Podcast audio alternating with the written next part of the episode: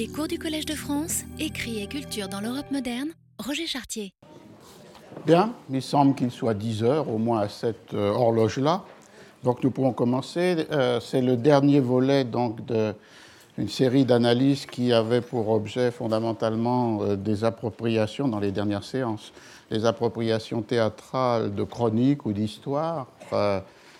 soit dans le monde anglais, Shakespeare, soit dans le monde espagnol, Lope de Vega, Calderón, euh, et qui donc voulait répondre à une question qui a porté l'ensemble de cette série de cours, c'est-à-dire les différentes modalités de présence dépassée dans un présent, que cette présence soit assurée par des mémoires collectives, qu'elle soit assurée par l'écriture euh, euh, du passé sous la forme de l'histoire, ou qu'elle soit assurée par le spectacle des représentations théâtrales. Et comme je l'avais indiqué, pour différentes raisons, j'avais inversé l'ordre des deux dernières euh, séances, telles qu'il avait été annoncé au début du cours. Et aujourd'hui, donc, euh, je m'attacherai à ces questions dans une analyse euh, de Richard II de Shakespeare. C'est évidemment une pièce qui a un autre statut que le Henri VIII ou que les pièces de, espagnoles qu'on a commentées, puisque c'est une pièce qui est extrêmement souvent représentée et qui a eu un rôle un peu fondateur pour le théâtre de l'après-Seconde Guerre mondiale, puisqu'on peut rappeler que euh, lors du premier festival d'Avignon, en 1947, euh, Jean Villard monte Richard II, et que l'année suivante, en 1948, pour la seconde saison du Piccolo Teatro à Milan de Giorgio Strehler, Richard II est aussi une des pièces qui est euh, à l'affiche. Ce qui pose une question, euh, pourquoi cet euh, attrait pour une pièce à l'intérieur de propositions théâtrales dans l'après-seconde guerre mondiale qui visait à construire un théâtre populaire, euh, un théâtre qui pouvait s'adresser à la conscience des spectateurs et qui pouvait avoir un enjeu politique fort dans ce contexte-là. La pièce a été ensuite très souvent jouée. Je voudrais retenir que euh, deux euh, euh, mises en scène, l'une que peut-être certains ont vue ici en 1981, lorsque Ariam Nouchkine, avec le Théâtre du Soleil, avait donné une série de Shakespeare, et plus peut-être que d'autres mises en scène, avait essayé de donner à voir ce qui va être un des fils conducteurs de cette,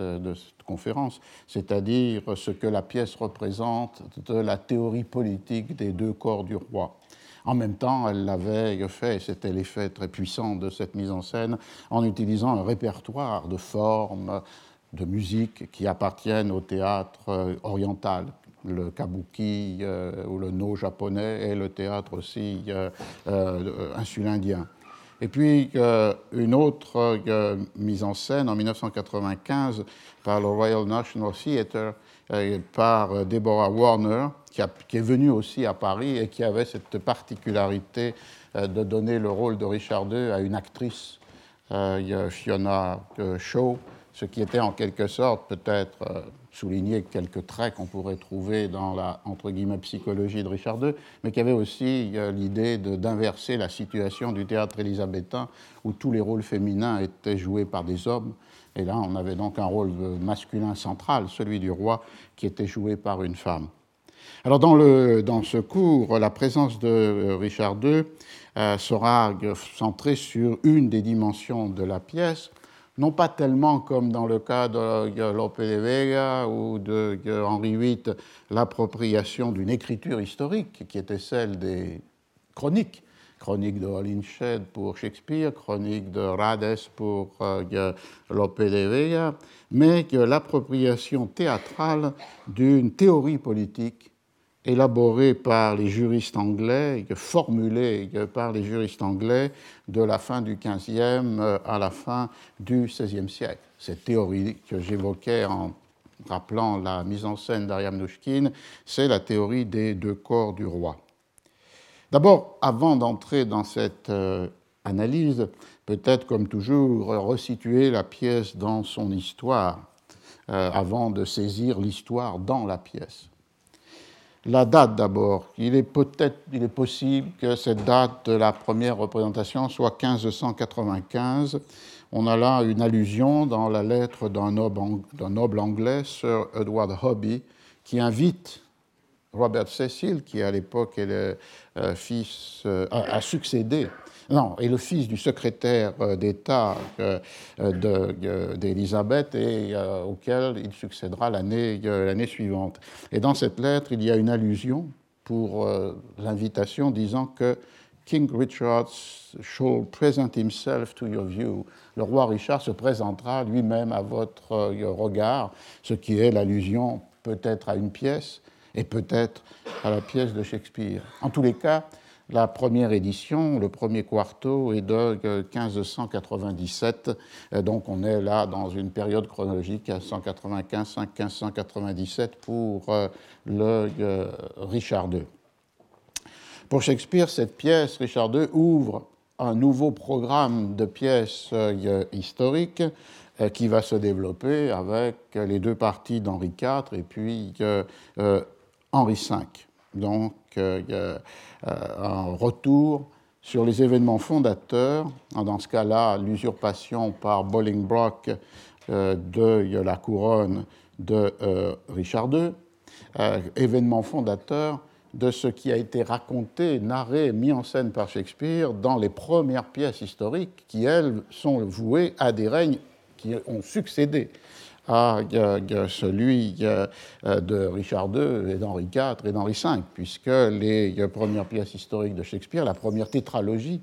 euh, sans doute écrite entre 1588 et 1593, porte sur les règnes d'Henri VI, les trois parties d'Henri VI, j'en avais évoqué brièvement une, la seconde avec la révolte de Jack Cade, porte sur le règne d'Édouard IV, même si aucune pièce n'a pour euh, titre le nom de ce roi, et finalement s'achève avec euh, euh, la pièce Richard III, donc mène l'histoire d'Angleterre jusqu'en 1485, le moment où le premier roi Tudor, Henri VII, prend le pouvoir et met en fin à euh, des euh, décennies de guerre, de guerre civile entre la famille de Lancastre et la famille euh, d'York, réunissant les deux roses, la rose rouge de la famille de Lancastre et la rose blanche de la famille de York. Et avec le Richard II faisant un grand saut en arrière, puisque euh, la pièce porte sur euh, le, règne euh, qui est entre 1367 et 1399, qui est le moment de l'abdication ou la déposition de Richard II, ce qui est un élément clé pour cette appropriation du passé, savoir si le roi renonce volontairement à la couronne ou si le roi est forcé à abandonner son trône. Il revenait à un événement considéré comme le point de départ fondateur de ces déchirements, de ces guerres euh, internes à l'Angleterre qui finalement ne euh, se résolvent qu'avec euh, la fondation de la dynastie et du mythe Tudor, avec le roi Henri VII, c'est-à-dire la défaite de Richard III en 1485. Et donc on a là une,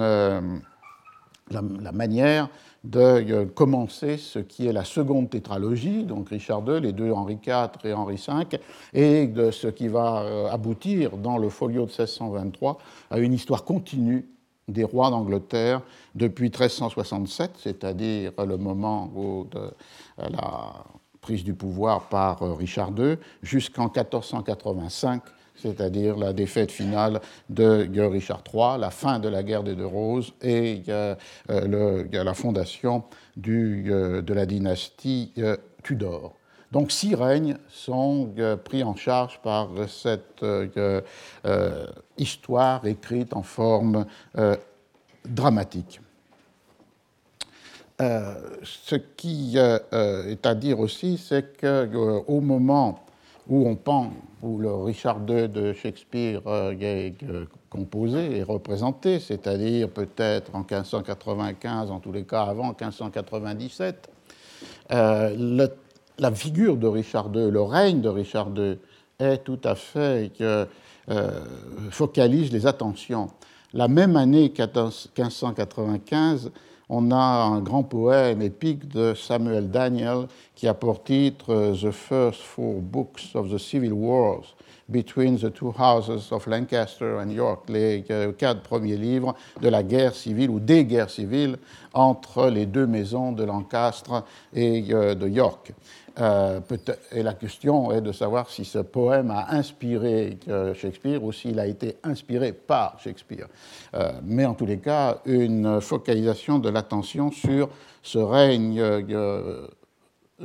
brisé par l'abdication et ou la déposition du roi, mais qui est considéré comme le point de départ de ces, des guerres civiles qui opposent les Lancastres au York. On a aussi un manuscrit à la British Library d'une pièce qui narre les événements du règne de Richard II euh, entre 1383, euh, qui est son mariage avec euh, Anne de Bohême, et 1397, qui est l'assassinat d'un des oncles du roi, Thomas de Woodstock, duc de Gloucester, qui était un des sept fils du roi Édouard III. Est intéressant puisque d'une part, donc, euh, dans les fils du règne d'Édouard III, les sept fils, il y a euh, le prince noir, euh, qui est le père de Richard, mais qui meurt en 1376. Et il y a deux personnages qui apparaissent dans la pièce de Shakespeare, c'est-à-dire Jean de Gand, qui est le père de Bolingbroke, l'usurpateur qui devient Henri IV, euh, et qui meurt en 1399 dans la réalité historique et dans la pièce de Shakespeare. Et il y a d'autre part Edmond, le duc euh, euh, d'York. Parmi leurs autres frères, il y avait Thomas de Woodstock, le duc de Gloucester, assassiné en 1397 et avec la suspicion que Richard II avait été commandité ou participé à cet euh, assassinat. Le fait intéressant est que cette pièce donc s'arrête avec cet assassinat qui est le point de départ absent de la pièce de Shakespeare, puisque, peut-être vous vous en souvenez, la première scène oppose euh, euh, deux, grands d'Angleterre, c'est-à-dire Bolingbroke, qui est le fils de Jean de Gand, et d'autre part un autre noble qui s'appelle Mowbray, qui est le duc de Norfolk, et ce qui est le, fondement de leur querelle, qui devrait se terminer par un duel judiciaire, mais finalement interrompu par euh, Richard II, c'est justement des accusations de Bolingbroke contre Mowbray d'avoir participé à l'assassinat de euh, Thomas de Woodstock et implicitement, et ça deviendra explicite plus loin dans la pièce, d'une accusation de la complicité du roi ou même de l'initiative du roi dans cet euh, assassinat de euh, son oncle. Euh, c'est donc l'idée d'une pièce qui aurait pu être une première partie d'une seconde partie, puisque la date de 1397, l'assassinat de Thomas de Woodstock, est la fin de la pièce dont on ne possède qu'un manuscrit, et est le début, absent mais immédiatement référé, de la pièce de Shakespeare. Et donc, euh, cette pièce, c'est une pièce curieuse, puisque euh, c'est un de ces cas de manuscrit où il n'y a pas de titre, ce qui fait que lorsque la pièce a été euh, publiée, les éditeurs modernes doivent prendre une responsabilité. Certains l'ont appelé The First Part of the Reign of Richard II, comme si finalement c'était une première partie dont la seconde partie serait la pièce de Shakespeare. et d'autres l'ont simplement nommé Thomas of Woodstock ou tout court Woodstock. Cette pièce est une pièce sans auteur, plusieurs candidats dans la critique pour une attribution, euh, et avec une controverse autour d'une attribution possible à Shakespeare en particulier par ceux qui la dénomment la première partie de Richard II, comme si euh, Shakespeare avait écrit une pièce en deux parties. Mais cette attribution est extrêmement contestée, et que jamais la pièce n'est entrée dans le répertoire canonique shakespearien, même si euh, certains éditeurs euh, la lui attribuent. Et c'est une pièce sans date. Euh, les variations peuvent être entre 1591 95 et on peut penser une pièce de 92 93 donc même si elle n'est pas comme c'est probable shakespearienne connue euh, euh, par Shakespeare on pourrait ajouter dans ce contexte de Richard II présent dans les années, la deuxième partie de la décennie de 1590, la pièce de Edmond Marlowe, dont j'avais parlé dans le séminaire la semaine dernière, Édouard II, dans la mesure où il y a un parallèle entre la pièce de Marlowe où un roi est déposé puis assassiné par Mortimer, qui voudrait usurper la couronne, mais c'est une usurpation qui ne réussit pas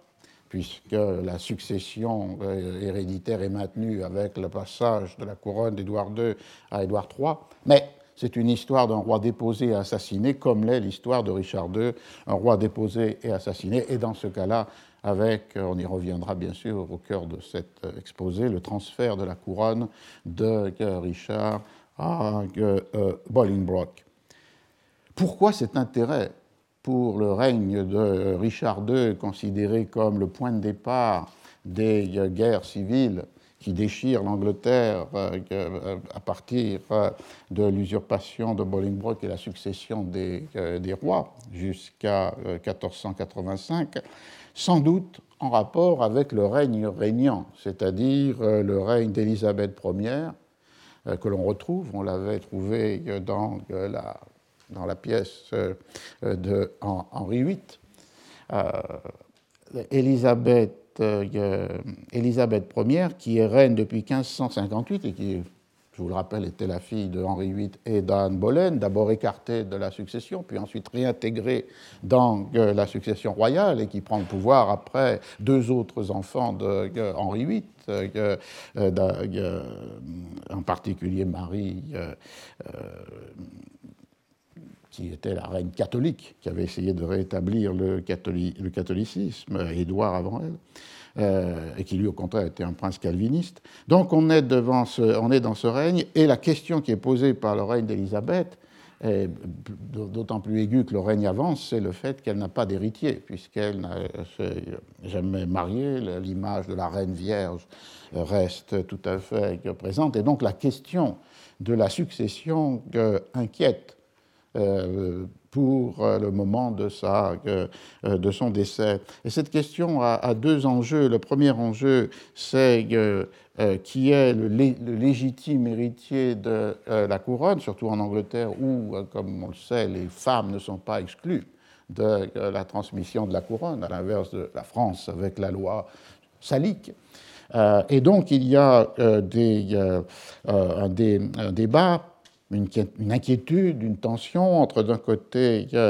les partisans de Jacques, qui est, un descendant d'Henri VII Tudor, qui est roi d'Écosse depuis 1567, et qui est le prétendant le plus euh, normalement inscrit dans la lignée dynastique, et d'autre part euh, le parti catholique le plus extrême qui euh, revendique la légitimité par différentes formes de succession de l'infante d'Espagne. Ce qui est faire retour en quelque sorte à cet idéal d'un retour du catholicisme qui a été incarné très temporairement par le règne de Marie Tudor, euh, qui a été ensuite effacé complètement par la politique euh, protestante d'Élisabeth Ier, mais qui hante un certain nombre euh, d'esprits. Et en particulier, on ne peut pas séparer la pièce d'un libelle qui avait été publié en 1594 à Anvers, par le jésuite Parsons et qui avait pour titre une conférence, euh, euh, un débat à propos de la prochaine succession de la couronne d'Angleterre et qui défendait euh, les droits de l'infante d'Espagne, mais qui les défendait à travers un raisonnement qui remontait jusqu'à la, la, question de Richard II, c'est-à-dire la question en 1399 de la légitimité ou non de l'usurpation du trône par euh, Bolingbroke. Et si elle était légitime, il ne s'agirait donc pas d'une usurpation. Et le deuxième enjeu, ce n'est pas simplement cette opposition sur euh, qui pourrait être le successeur euh, d'Élisabeth, mais c'est une opposition sur le rôle que le Parlement doit ou non jouer dans la question de la succession. Dépend-elle uniquement de la volonté du souverain donc dans ce cas-là de la souveraine, qui tranche entre les prétendants possibles, ou bien est-ce que le Parlement, c'est-à-dire à la fois les lords et les commons, les représentants du peuple, et la haute aristocratie peuvent, d'une manière ou d'une autre, intervenir dans cette succession, ce qui était évidemment la thèse de Parsons, qui pensait que par là, qu'il y avait un moyen de réassurer les droits de l'infante d'Espagne aux dépens de la succession voulue, semble-t-il, par Élisabeth, c'est-à-dire Jacques, Jacques euh, roi d'Écosse, qui deviendra évidemment le roi euh, Jacques Ier. On a donc euh, un contexte où une question de la succession se pose et où cette question de la succession est rapportée soit pour des questions de filiation dynastique, soit pour des questions de, de dispositifs politiques au règne de Richard II, ce qui explique sans doute le poème de Daniel, la pièce anonyme euh, puisqu'on n'en connaît pas l'auteur euh, euh, qui l'a précédé, et la pièce de Shakespeare représentée peut-être en 1595 et sûrement éditée en 1597. La publication de la pièce est aussi une histoire intéressante dans la mesure où elle pose la question du genre de la pièce et elle pose aussi la question du succès de la pièce. La première édition est un quarto, le premier quarto, qui a été enregistré à la devant la Stationers Company euh, par euh, le libraire-éditeur euh, Andrew Wise le 29 août 1597 avec un simple titre The Tragedy of Richard II. Et la même année, la pièce est publiée par Sir Richard, c'est Andrew Wise, imprimé par Valentine Symes, qui, avait, qui sera aussi l'imprimeur d'autres pièces de, de, Shakespeare, en particulier les premières éditions de Hamlet. La page de titre, comme souvent, est très extrêmement intéressante. J'attire toujours l'attention sur le fait que peut-être on n'a pas assez utilisé les pages de titre lorsqu'on veut connaître à la fois les modes d'assignation ou les modes de, euh, de, destination des textes. Sur cette page de titre, on reprend le titre tel qu'il avait été enregistré dans les archives, dans le registre de la compagnie des libraires et imprimeurs, The Tragedy of King Richard II. On voit donc qu'il y a une catégorie de genre qui est appliquée à la pièce, c'est une tragédie. Euh, la troupe qu'il a représentée est la troupe de Lord Chamberlain, du chambellan de la, euh, de, la reine. Euh, Shakespeare l'a rallié en 1594. Il est devenu un des acteurs, un des fournisseurs de textes et aussi un des copropriétaires, shareholder. Et puis, la page de titre signale As it has been publicly acted. Lorsque dans une page de titre vous avez publicly acted, cela veut dire que la pièce a été représentée dans un public amphitheater, c'est-à-dire un de ces grands théâtres ouverts avec euh, euh, les acteurs euh, en face sur une scène de euh, la majorité des spectateurs qui sont debout et qui assistent au spectacle debout, comme, dans ce que sera le globe, euh, ce qu'on appelle les groundlings, parce qu'ils sont les pieds sur le ground, sur le, euh, sol. Et cette, cette représentation a très certainement eu lieu dans un théâtre qui s'appelle The Theatre et qui se trouve au nord de Londres, puisque la géographie des théâtres à Londres a été, dans la fin des années 90, de s'installer euh, dans les faubourgs du nord de la ville, peut-être en continuité avec la présence euh, d'auberges ou de scènes de spectacles, par exemple des combats d'animaux. Euh, et les deux premiers théâtres, dont The Theatre, qui est le tout premier,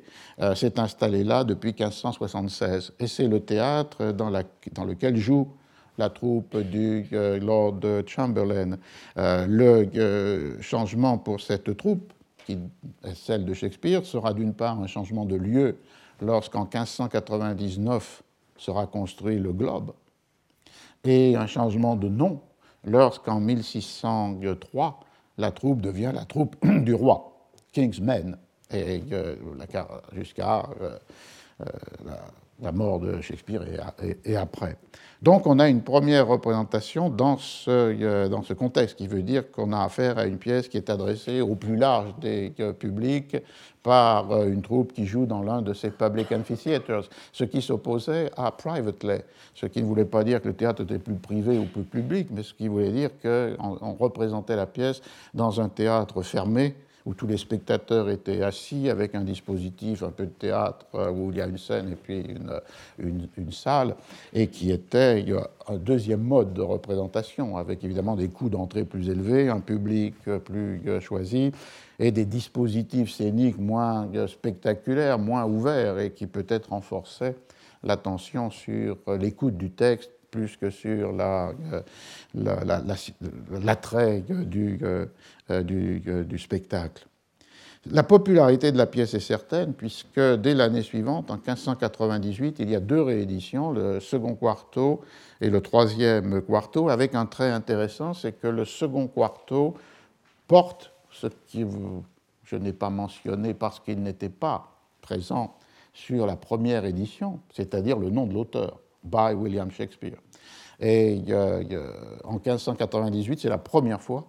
que le nom de Shakespeare apparaît sur deux quartos, euh, et l'ordre en est discuté, donc on ne sait pas quel est le premier. D'une part, une comédie, Love's Labour Lost, Peine d'amour perdu, et d'autre part, le second édition de Richard II, euh, ce qui est le début évidemment d'une visibilité, euh, d'une présence commerciale de Shakespeare. Si on met le nom, c'est aussi parce que c'est un attrait possible pour, euh, pour la vente de, de, l'édition. L'histoire continue et de manière importante pour notre propos d'aujourd'hui avec le quatrième quarto qui est de 1608, parce que sur la page de titre, vous avez la mention suivante with new additions of the parliament scene and the deposing of King Richard, avec euh, de nouvelles additions de la scène du Parlement et de la déposition du roi Richard. En 1608, la pièce a migré, elle est maintenant jouée par les King's Men, les King's Servants, nouveau nom de la troupe, et elle est jouée à The Globe, dans le théâtre dont ils, euh, dont ils peuvent jouir depuis 1599. Et c'est pour la première fois qui est publié, que sont publiés 164 vers qui euh, étaient absents des trois premiers quartos, 1597-1598. Il s'agit de la première scène de l'acte 4, les vers 154-318. Et effectivement, c'est une scène at the Parliament, et c'est une scène de, fameuse de la déposition, du moins c'est ce que dit le titre là, du, euh, euh, du roi. Et de là, euh, toute une série d'interrogations sur euh, savoir si l'absence de ces 164 vers dans les éditions correspondait aussi à l'absence de cette scène sur la scène, puisque les mécanismes de la censure, si l'on suppose que Shakespeare a écrit d'emblée cette, euh, cette, scène euh, sont différents. Euh, la censure des représentations de théâtre est assurée par un personnage qui a pour titre The Masters of Revels et qui a le contrôle sur ce qui est joué à la cour, mais progressivement va l'étendre à tout ce qui est joué à Londres et même en Angleterre. Donc il y a un, une censure de la scène qui appartient à cet officier royal et d'autre part la censure des éditions imprimées des pièces ou d'autres textes est différente, puisqu'elle appartient à euh, l'archevêque de Canterbury et à l'évêque de Londres, qui doivent donner leur autorisation, et ensuite, pour un grand nombre de textes, cette censure est interne à la Stationers Company, à la compagnie des libraires et imprimeurs, qui s'appelle Stationers Company, parce que stationnaire était le mot médiéval pour désigner les marchands de, de livres et de, et de manuscrits. Et donc, la question est ouverte. Est-ce qu'il s'agit d'une euh, censure qui était à la fois pour les représentations et les éditions, ou bien est-ce que ce qui pouvait être représenté pouvait ne pas être, euh, l'être lorsque l'on passait à l'édition imprimée? C'est une première question. Euh, la deuxième question, c'est les raisons de cette absence, si l'on admet qu'elles sont le résultat d'une censure, et le fait qu'en 1608, la scène peut être euh, imprimée. Euh, du coup, euh, les raisons sont est-ce que la représentation de la déposition d'un roi était au-delà de ce qui pouvait être toléré, ou bien est-ce que en 1608 la reine est morte en 1603 donc, est-ce que la mort d'Élisabeth et le fait que, la question de la succession a été tranchée en faveur de Jacques VI d'Écosse, devenu Jacques Ier d'Angleterre, fait que cette euh, scène devient possible? Ou bien encore, autre hypothèse sur laquelle je reviendrai, est-ce que c'est euh, parce que dans cette scène, at the Parliament, la scène, comme elle est dite, euh, de, la scène du Parlement, donnait une importance au Parlement dans ce problème de la succession qui n'était pas euh, tolérable par rapport à une autre définition de l'absolutisme euh, monarchique. Mais c'est une des grandes questions de l'édition de Richard II, c'est l'apparition en 1608 de ces 164 euh, vers. Et le succès de la pièce continuera puisqu'il y a un cinquième quarto en 1615 il y en aura même un sixième en 1634, c'est-à-dire après la publication fondamentale du folio de 1623. Euh, vous vous souvenez, Comedies, Histories and Tragedies de Shakespeare, deux éditeurs, au sens de editors, qui établissent le texte, Hemings and Condell, qui sont d'anciens euh, euh, compagnons de troupe de Shakespeare, soit dans, dans la, troupe des Kingsmen. et dans ce folio, Oh, le, texte est présent, il a un, nouveau titre qui n'est plus The Tragedy of Richard II, mais qui est euh, euh, dans, euh, à la fois dans la, dans la liste, le catalogue des pièces et dans le titre de la pièce, The Life and Death of Richard II, la vie et la mort de Richard II on a une édition dans le folio intéressante, puisque c'est de là que naît la division en actes que, et en scène, que les éditions modernes en général reprennent, même lorsqu'elles reprennent un texte du quarto pour que les, on puisse se repérer. Euh, on reprend entre crochets les divisions en actes et scènes telles qu'elles ont été introduites en 1623. Il y a des coupures, 51 vers qui sont dans l'édition qui sert de base et qui est euh, l'édition du troisième quarto euh, sont supprimés, comme si euh, finalement les textes du folio résultaient aussi d'une adaptation pour la scène avec des suppressions. Et en revanche, évidemment, la scène du Parlement est présente, mais ce qui est intéressant, et on le verra sur un détail extrêmement important, c'est le fait que le texte de la scène du Parlement en 1623 n'est pas exactement celui de la scène du Parlement dans le quatrième quarto de 1608. Euh, et ce qui laisse supposer qu'il y a eu, euh, euh, d'une part, que ce qui sert de fondement à l'édition de 1623 est bien sûr un quarto, le troisième, mais avec l'utilisation aussi d'un autre texte qui est plus proche des représentations, qui est sans doute ce que l'on appelle en anglais the prompt book, c'est-à-dire le livre du régisseur, qui est celui qui était utilisé pour euh, euh, organiser la représentation avec les entrées, les sorties des personnages, euh, les indications des, musicales. Euh, lorsque des trompettes euh, résonnent, un minimum d'indications euh, sur les, les, jeux de scène, ou sur les, enfin d'indications scéniques plus que les jeux de scène, d'indications scéniques.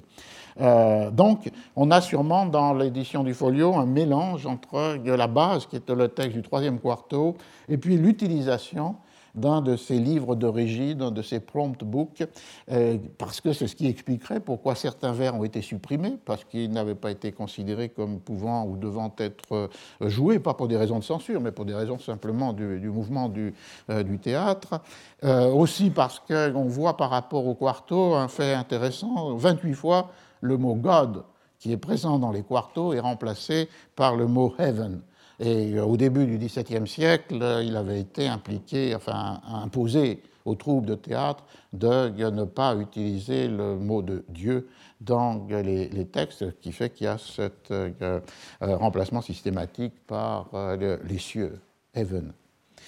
Et puis, il y a ces petites modifications sur la scène euh, du Parlement, et dont l'une est avec un enjeu important. Et puis, il y a surtout le fait que le folio a fait basculer la catégorie de genre. La tragédie des quartos est devenue une histoire dans le euh, folio. Et donc, du coup, l'horizon d'attente est différent entre une tragédie qui peut renvoyer, avec la poétique d'Aristote, à une euh, œuvre d'imagination, même si elle est fondée sur des références historiques, alors que la catégorie introduite en 1623 des histories, et qui commençait une pièce un peu à part avec le règne de le roi Jean, qui se termine avec une autre pièce un peu à part, Henri VIII, mais qui a son cœur avec les huit pièces qui racontent les six règnes entre Richard II et euh, Henri V, créait une attente différente, puisque là, elle était une attente à la fois peut-être en rapport avec euh, le passé tel qu'il fut plus fort, et en même temps, c'est ce qui pouvait peut-être justifier les choix de Jean Villard ou de Giorgio Streller, c'est-à-dire le fait qu'on y débattait dans ces pièces des enjeux euh, historiques considérables. La légitimité du prince, les règles de la succession, euh, le rapport entre les représentants du peuple et euh, la couronne, ou encore les différentes modalités de la révolte ou de la résistance au pouvoir. Ce qui m'a frappé en reprenant la, la pièce, c'est que dans la pièce elle-même, il y a d'autres désignations de ce qui peut être le contenu de la pièce. Je veux dire par là que dans une scène sur laquelle on reviendra, qui est la deuxième scène de l'acte 3, le moment où le roi commence à penser que sa situation fragile, parce que, comme on le verra, qu'il y a une coalition de, euh, ses opposants. Euh, et donc il pense que, la, couronne peut être perdue euh, il euh, s'adresse ainsi euh, à ceux qui l'accompagnent. Pour l'amour de Dieu, asseyons-nous sur la terre et racontons la triste histoire de la mort des rois, certains déposés, d'autres tués à la guerre, d'autres hantés par les spectres de ceux qu'ils avaient déposés, d'autres empoisonnés par leurs femmes, d'autres tués dans le sommeil, tous assassinés. Et là, là le mot shakespearien est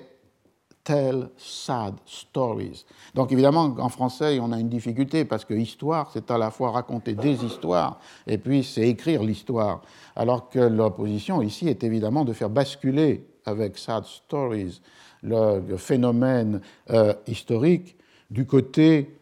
de la légende, de la fable, du mythe. Et donc, en quelque sorte, c'est comme si finalement la, trajectoire de, générique de la pièce, qui passe d'une tragédie à une histoire, était référée par Richard II lui-même, enfin, le personnage, euh, dans la pièce, à une possibilité de réintroduction dans un répertoire, qui est un répertoire qui est celui des contes, des fables, des mythes. Une autre, un peu plus loin dans la pièce, c'est la première scène de l'acte 5, on a euh, euh,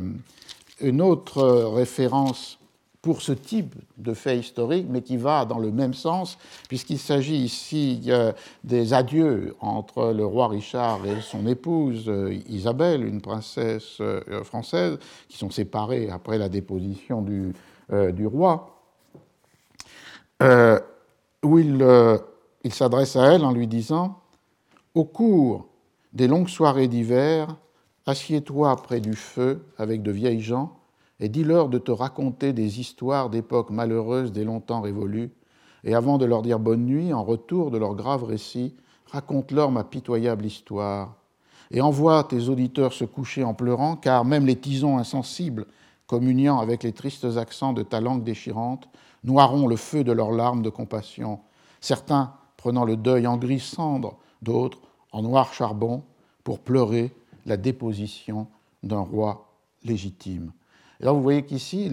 l'histoire de Richard II, racontée par euh, la reine en échange des histoires que d'autres lui racontent, avec cette sorte d'image tout à fait forte de la, du récit d'histoire à la veillée auprès du feu. Et c'est ce qui permet la très belle euh, euh, métaphore à la fin, c'est-à-dire le fait que les, les tisons eux-mêmes vont être pris de compassion par rapport à cette histoire. Elle est donc référée par euh, Tales, qui est euh, euh, les vieilles gens vont te raconter des histoires. Let them tell the tales. Et en même temps, lorsque Richard fait allusion à sa propre histoire, c'est le même mot qu'il reprend en disant Tell thou the lamentable tale of me. Et on voit que deux fois histoire dans la traduction, évidemment renvoie à deux fois tell.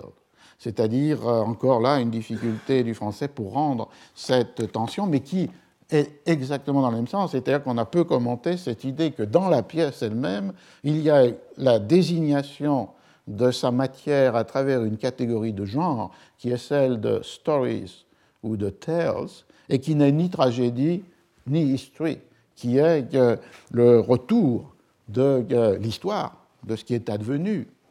des rois légitimes déposés dans un répertoire qui est d'ailleurs un répertoire de l'oralité. Dans les deux cas, il s'agit de raconter, to tell,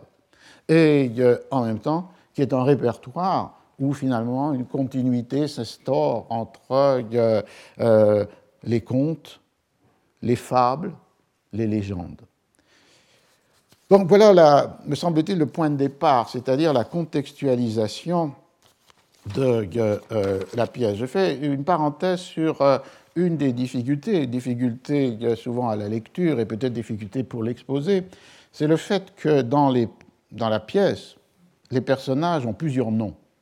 Et j'ai hésité quelquefois déjà. Bolingbroke euh, a pour nom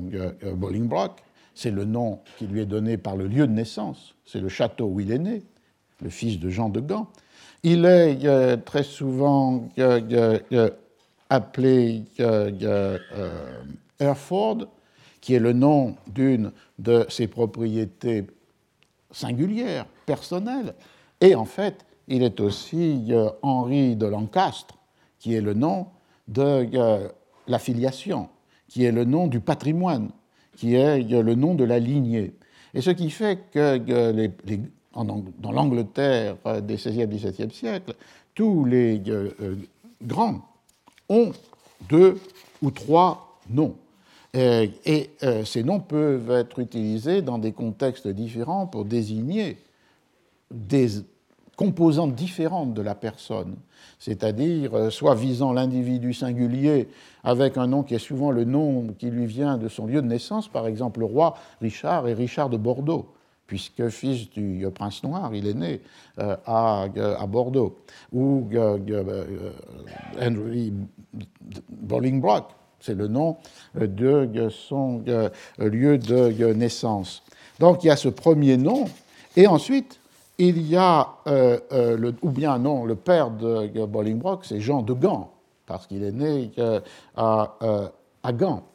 Et puis, opposé à cela, il y a un nom qui n'est plus un nom individuel, qui n'est pas un nom singulier, mais qui est le nom d'une lignée appuyée sur euh, ce qui est son fondement territorial le plus essentiel. Et Jean de Gand est Jean de Lancastre. Et il y a,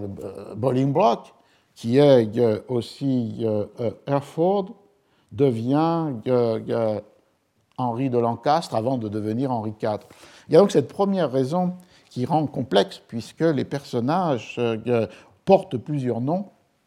et que dans la réalité sociale, mais évidemment aussi dans la euh, représentation théâtrale, de choisir l'un ou l'autre nom pour se désigner soi-même ou pour être désigné par les autres, évidemment, porte sens, puisque est-ce qu'on désigne une sorte de lignée qui incorpore les individus ou est-ce qu'on désigne un individu singulier dans euh, sa propre et profonde individualité? Une autre raison qui explique cette mobilité euh, des noms dans les pièces, et en particulier dans les éditions imprimées des pièces, c'est le fait que, euh, en particulier dans les indications de qui parle, on peut noter une très grande instabilité. Parfois, elle a été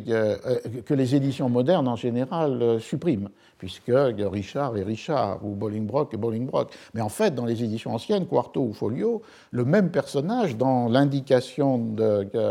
euh, speech tags, de, l'indication de qui parle, peut avoir une grande variation dans ce nom. pour certains, lié à une sorte d'arbitraire ou euh, d'incompréhension de la part de ceux qui ont établi euh, le, texte, peut-être l'auteur d'abord, puis ensuite euh,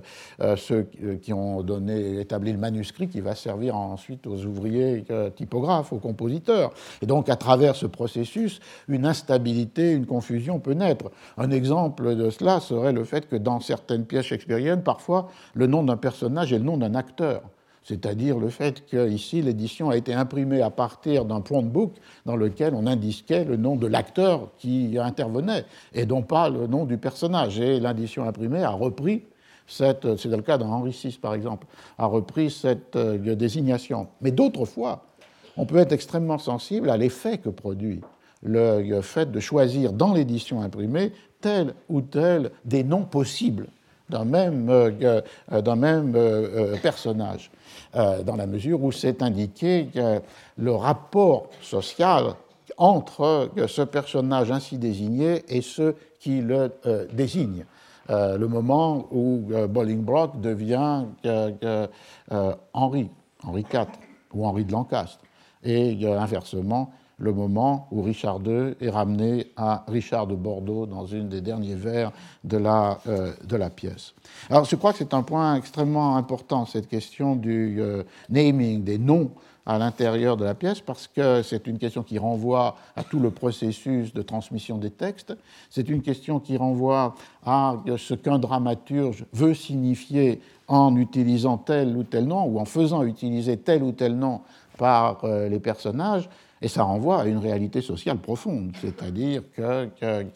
dans euh, l'aristocratie euh, anglaise, la haute noblesse anglaise, cette pluralité de noms euh, avait évidemment des significations de transmission patrimoniale, de continuité généalogique, d'indication de la lignée, à l'intérieur desquelles se situe l'individualité de chaque être. Alors j'ai terminé avec cette référence à Richard disant que le tel, le conte que va raconter sa reine, c'est pour faire pleurer euh, quant à la déposition d'un roi légitime, the deposing of a rightful king. Et à partir de cette phrase, on peut entrer dans ce que je voudrais mettre au cœur de la fin et puis de la seconde volet, du second acte de cette euh, euh, exposé, c'est-à-dire l'appropriation par Shakespeare dans Richard II d'une théorie politique qui est devenue explicite et formulée depuis la fin du XVe siècle, du règne d'Henri VII, on pourrait dire, jusqu'à son propre temps. Et qui est cette théorie qu'un grand livre, le livre de Ernst Kantorowicz, The King's Two Bodies, Les deux corps du roi, publié en 1957, a placé au cœur de sa réflexion juridique et politique sur euh, la monarchie anglaise. Euh, il, y a une phrase très frappante dans Kantorowicz la tragédie du roi Richard II est la tragédie des deux corps du roi, comme si finalement la pièce de Shakespeare était l'expression la plus spectaculaire, la plus euh, visuelle, la plus dramatique de ce qui est par ailleurs une théorie juridique que l'on rencontre dans les actes la, des procédures juridiques au cours du XVIe siècle.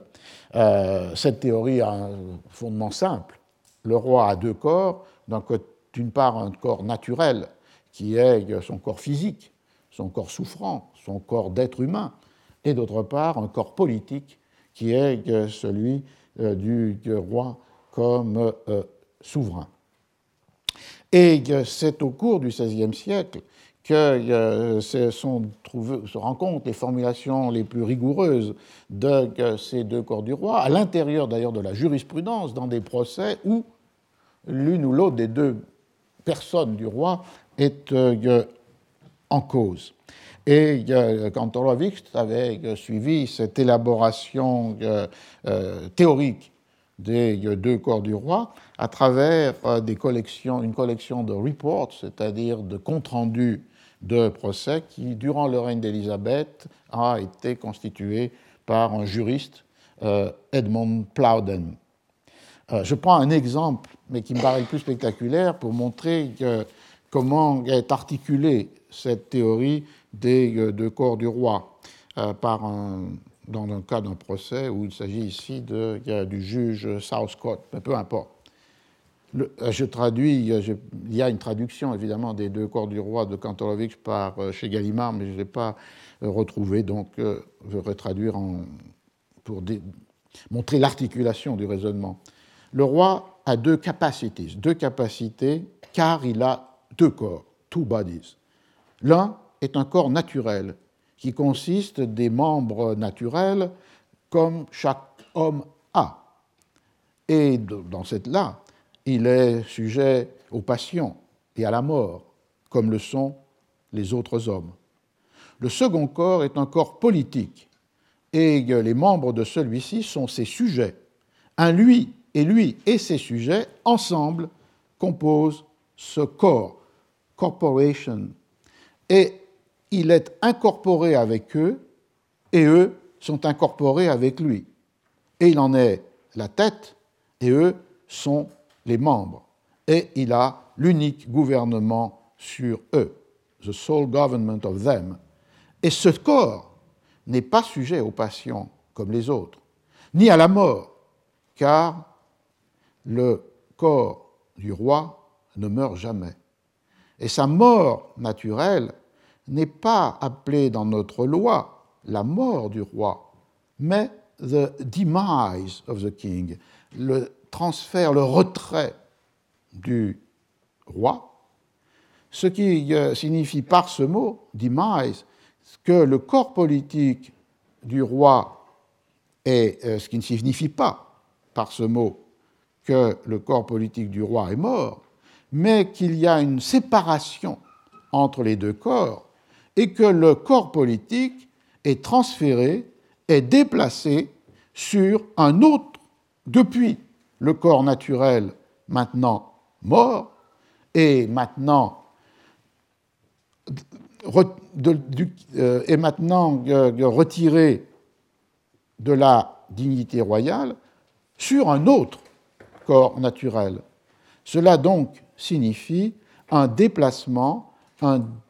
détachement du corps politique du roi depuis un corps naturel tout, vers un autre. Vous voyez que la, théorie a euh, plusieurs caractéristiques. D'abord, l'idée qu'il y a l'incorporation des deux corps, le corps naturel, le corps politique, dans la même personne, avec l'ouverture d'une discussion sur euh, la supériorité de l'un sur l'autre, c'est-à-dire la supériorité du corps le plus englobant, le plus incorporant, qui est le corps politique, et qui incorpore le corps euh, euh, naturel du roi ainsi que les corps naturels de ses sujets. Et on a donc une indivisibilité qui n'est mise en question que par la mort, lorsque, en quelque sorte, le corps naturel se retire, et de là ce mot complexe de demise, se retire du corps politique, et qu'un autre corps naturel vient habiter ce corps politique. Et donc, euh, euh, l'indivisibilité des deux corps du roi, au moment de la mort du corps naturel d'un roi, est euh, suspendue, puisqu'il y a un mouvement, en quelque sorte, de substitution. Un corps naturel s'est détaché de la dignité, et la dignité a incorporé un autre corps naturel, c'est-à-dire celui du roi qui succède. Et ce moment, évidemment, c'est le moment où bien de la transmission dynastique par la mort d'un roi et immédiatement un autre roi habite le corps politique. C'est pourquoi il y a cette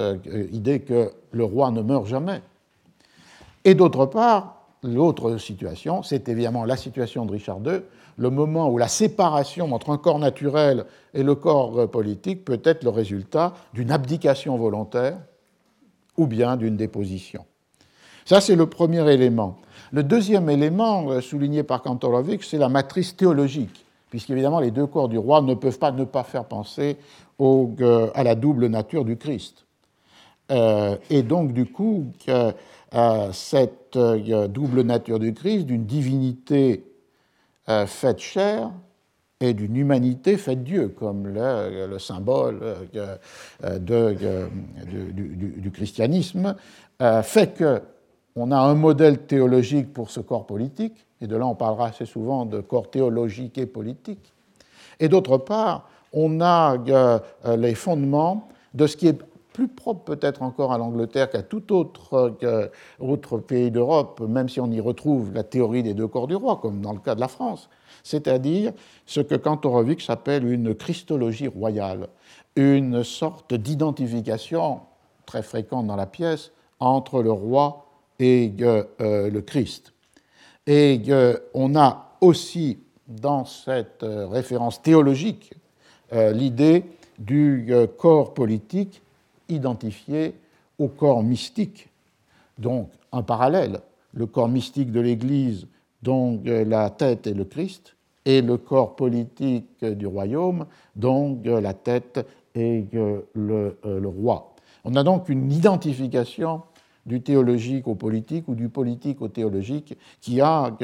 de multiples conséquences sur la définition du corps politique, sur l'image christique du roi et sur la réflexion quant à la double nature, puisque euh, la double nature du Christ, euh, aussi bien dans l'Église ancienne qu'au XVIIe siècle, peut être l'objet de euh, controverses sur la priorité de la nature humaine sur la nature spirituelle. La troisième élément, c'est que dans cette euh, théorie où l'on a vu que le corps du roi est incorporé euh, et en même temps incorpore ces sujets pour composer une corporation, une sorte de corps mystique politique, c'est le fait que l'expression de cette double incorporation, c'est le roi dans son parlement, king in parliament. Et euh, du coup, on voit que la, comme une image en quelque sorte de cette double incorporation. Euh, on voit le fondement puissant de la réflexion que j'évoquais tout à l'heure sur quel est le rôle du Parlement. Peut-il agir séparément du roi, euh, les communes et euh, les lords Et en plus, est-ce que chaque parti peut agir séparément l'une de l'autre, les communes par rapport Lords. Et c'est une question qui a été fondamentale, au moins dans les récits des chroniqueurs et dans la pièce de Shakespeare, pour les conditions de légitimité de la déposition ou de l'abdication de euh, Richard II. Le euh, quatrième trait, c'est le fait évidemment que cette formulation prend une articulation euh, explicite avec les juristes du XVIe euh, siècle, lorsqu'elle est mobilisée pour trancher des cas. Mais évidemment, pour Kantorowicz, cette formulation des juristes du XVIe siècle ne fait que renvoyer à une théologie politique médiévale, c'est le sous-titre du livre, A Study in Medieval Political Theology, c'est-à-dire le fait qu'il y a une théorie des deux corps du roi en pratique, même si elle n'a pas des formulations aussi conceptuellement euh, rigoureuse que celle que j'ai lue euh, à l'instant. Mais dans la théologie politique médiévale, elle est présente et la preuve absolue en est que c'est cette théologie politique que donne à voir, non pas le théâtre, mais les funérailles des rois. Puisque dans les funérailles des rois anglais et ensuite des rois euh, français, on a pour un moment la euh, possibilité de euh, donner à voir ces deux corps du roi, le corps naturel du roi mort étant dans le catafalque invisible, ce qui renverse la situation habituelle où le corps du roi naturel, du roi est visible dans toutes les cérémonies. Et ce qui est visible dans les funérailles, c'est une représentation, et le mot apparaît comme tel dans l'anglais et le français du XIVe et XVe siècle, une représentation, c'est-à-dire une effigie de bois, de cire, euh, de tissu, de la dignité royale, c'est-à-dire du corps politique, puisque cette effigie qui est rendue visible est porteuse de tous les symboles de la souveraineté, la couronne, le sceptre, euh, euh, l'orbe terrestre. Et donc, ce qui ne peut pas se voir, puisqu'il s'agit d'une réalité conceptuelle, est donné à voir au moment des funérailles dans une inversion entre un corps naturel devenu invisible et un corps politique donné à voir avec euh, la représentation, c'est-à-dire cette euh, effigie. Et il est tout à fait clair que Shakespeare, euh, par les liens qu'il avait avec certains membres des écoles de droit, les Inns of Court, par une culture juridique qui est très claire dans de très nombreuses pièces, et il y a des livres entiers sur le droit dans Shakespeare, a une connaissance profonde de euh, cette euh, théorie politique euh, en acte à l'époque médiévale, qui est l'époque sur laquelle il écrit, et formulée et théorisée dans l'époque où il écrit, c'est-à-dire le XVIe siècle. Et c'est ce qui explique pourquoi la, son Richard II est scandé, organisé à partir d'une mise en théâtre de, euh, euh, de, la théorie des deux corps du roi. Et ce qu'on va faire dans la seconde heure, c'est-à-dire de suivre les trois moments dans lesquels euh, Kantorowicz a reconnu la présence puissante de la théorie des deux corps du roi dans Richard II, et en, quelque sorte comme trois temps, trois étapes qui vont être les étapes par lesquels le corps naturel de Richard II va se séparer, se retirer, avec le mot de demise, du corps euh, politique que jusqu'alors il habitait. Et euh, ce, retrait, qui va laisser un corps politique vide, mais occupé par Bolingbroke, Henri IV, est justement l'objet de cette tension permanente entre euh, ceux qui le désignent comme une abdication volontaire et ceux qui le désignent comme une déposition forcée. Et en même temps, c'est la matière pour euh, une permanente interrogation de Richard II sur lui-même, euh, puisqu'il est ces deux corps dans un seul corps. Et donc, la tension entre euh, ce qu'il quitte, peut-être sans le vouloir, et d'autre part ce qu'il est ou n'est plus en le quittant, devient euh, l'élément central de la représentation théâtrale. Donc on pourra entrer avec euh, ces trois scènes dans cette mise en théâtre d'une théorie politique, peut-être à 11h08. Donc comme je le disais, je vais suivre les trois commentaires de Kantorowicz, mais peut-être en important ou en les déplaçant quelquefois,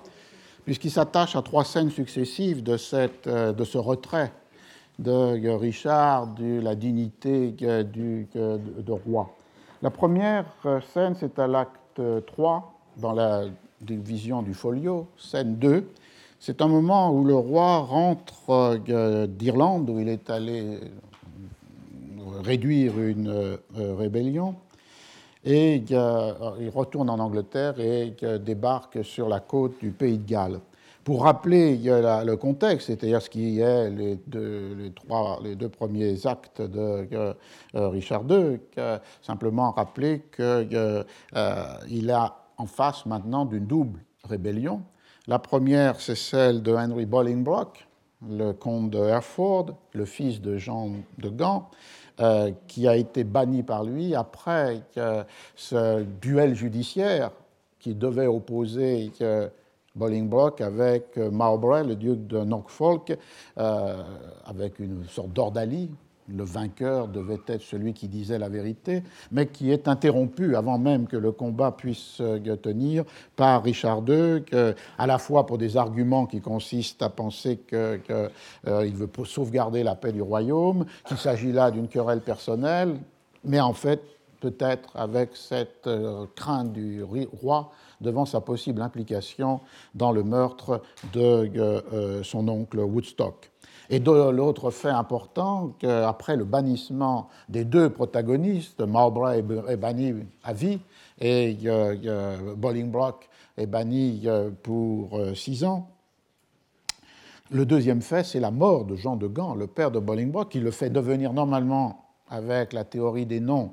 le duc de Lancastre, mais qui ne le devient pas parce que, Richard II a confisqué à la mort de Jean de Gand les biens et les terres, dont le duché de Lancastre, de la famille. Et donc Bolingbroke revient avec cette double euh, grief, c'est-à-dire le bannissement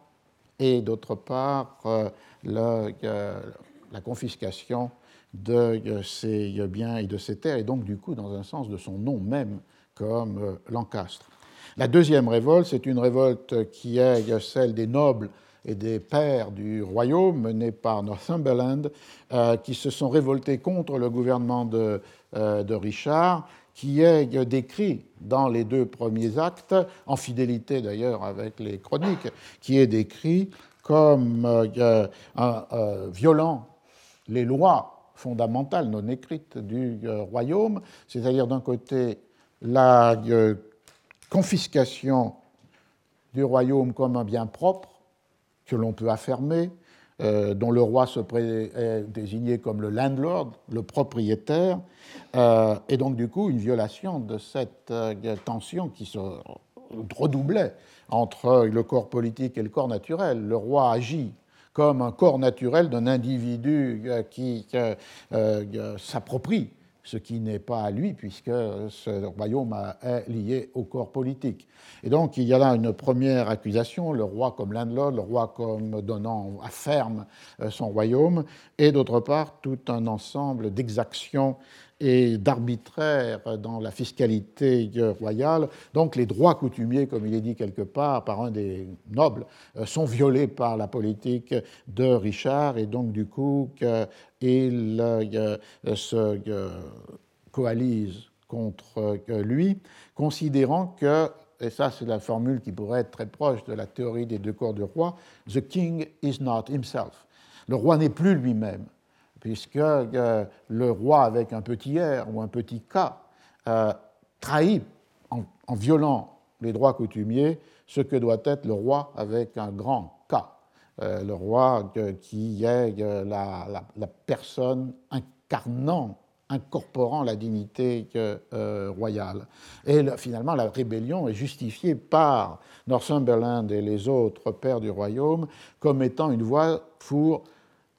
faire que la majesté euh,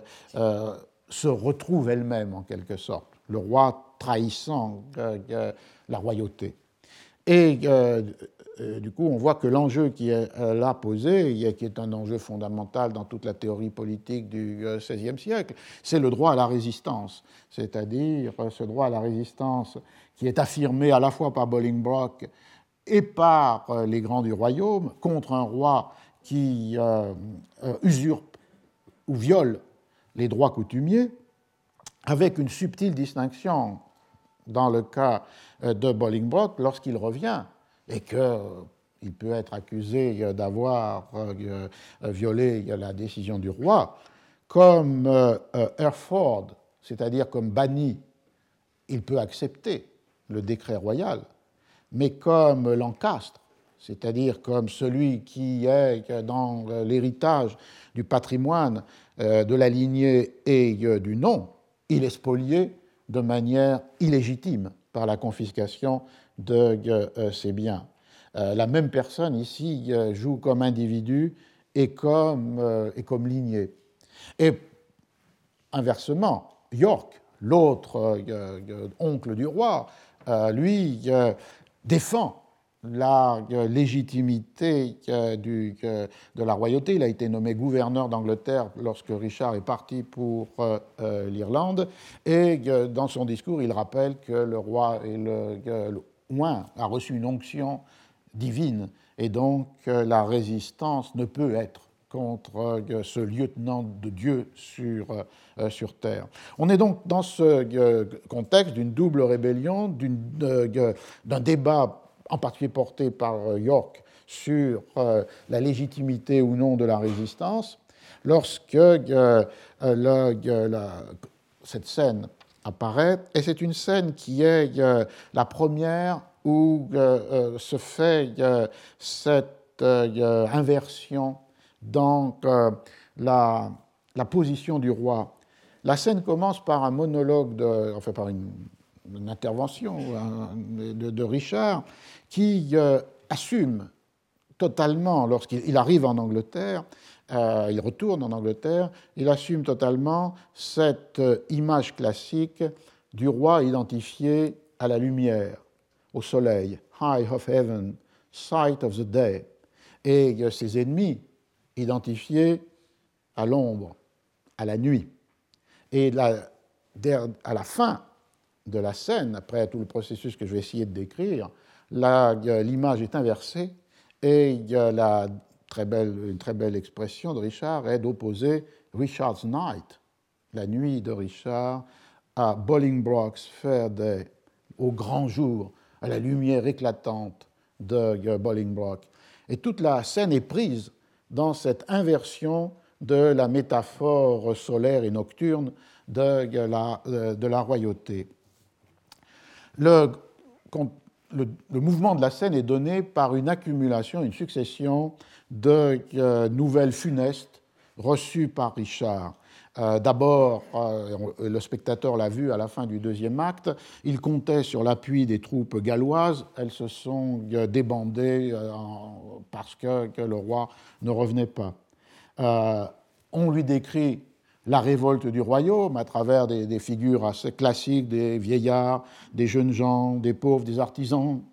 et des fileuses, tous ligués contre lui du fait de ses exactions fiscales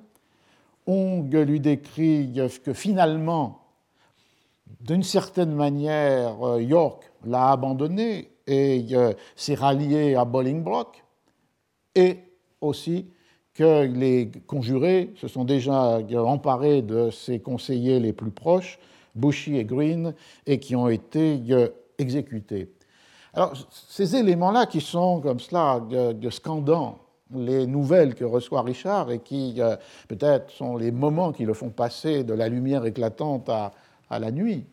euh, sont des éléments très importants pour la discussion sur abdication, déposition, dans la mesure où ce que l'on voit là, c'est que le roi est privé de la réserve de force qui fonde la domination politique et qui, du coup,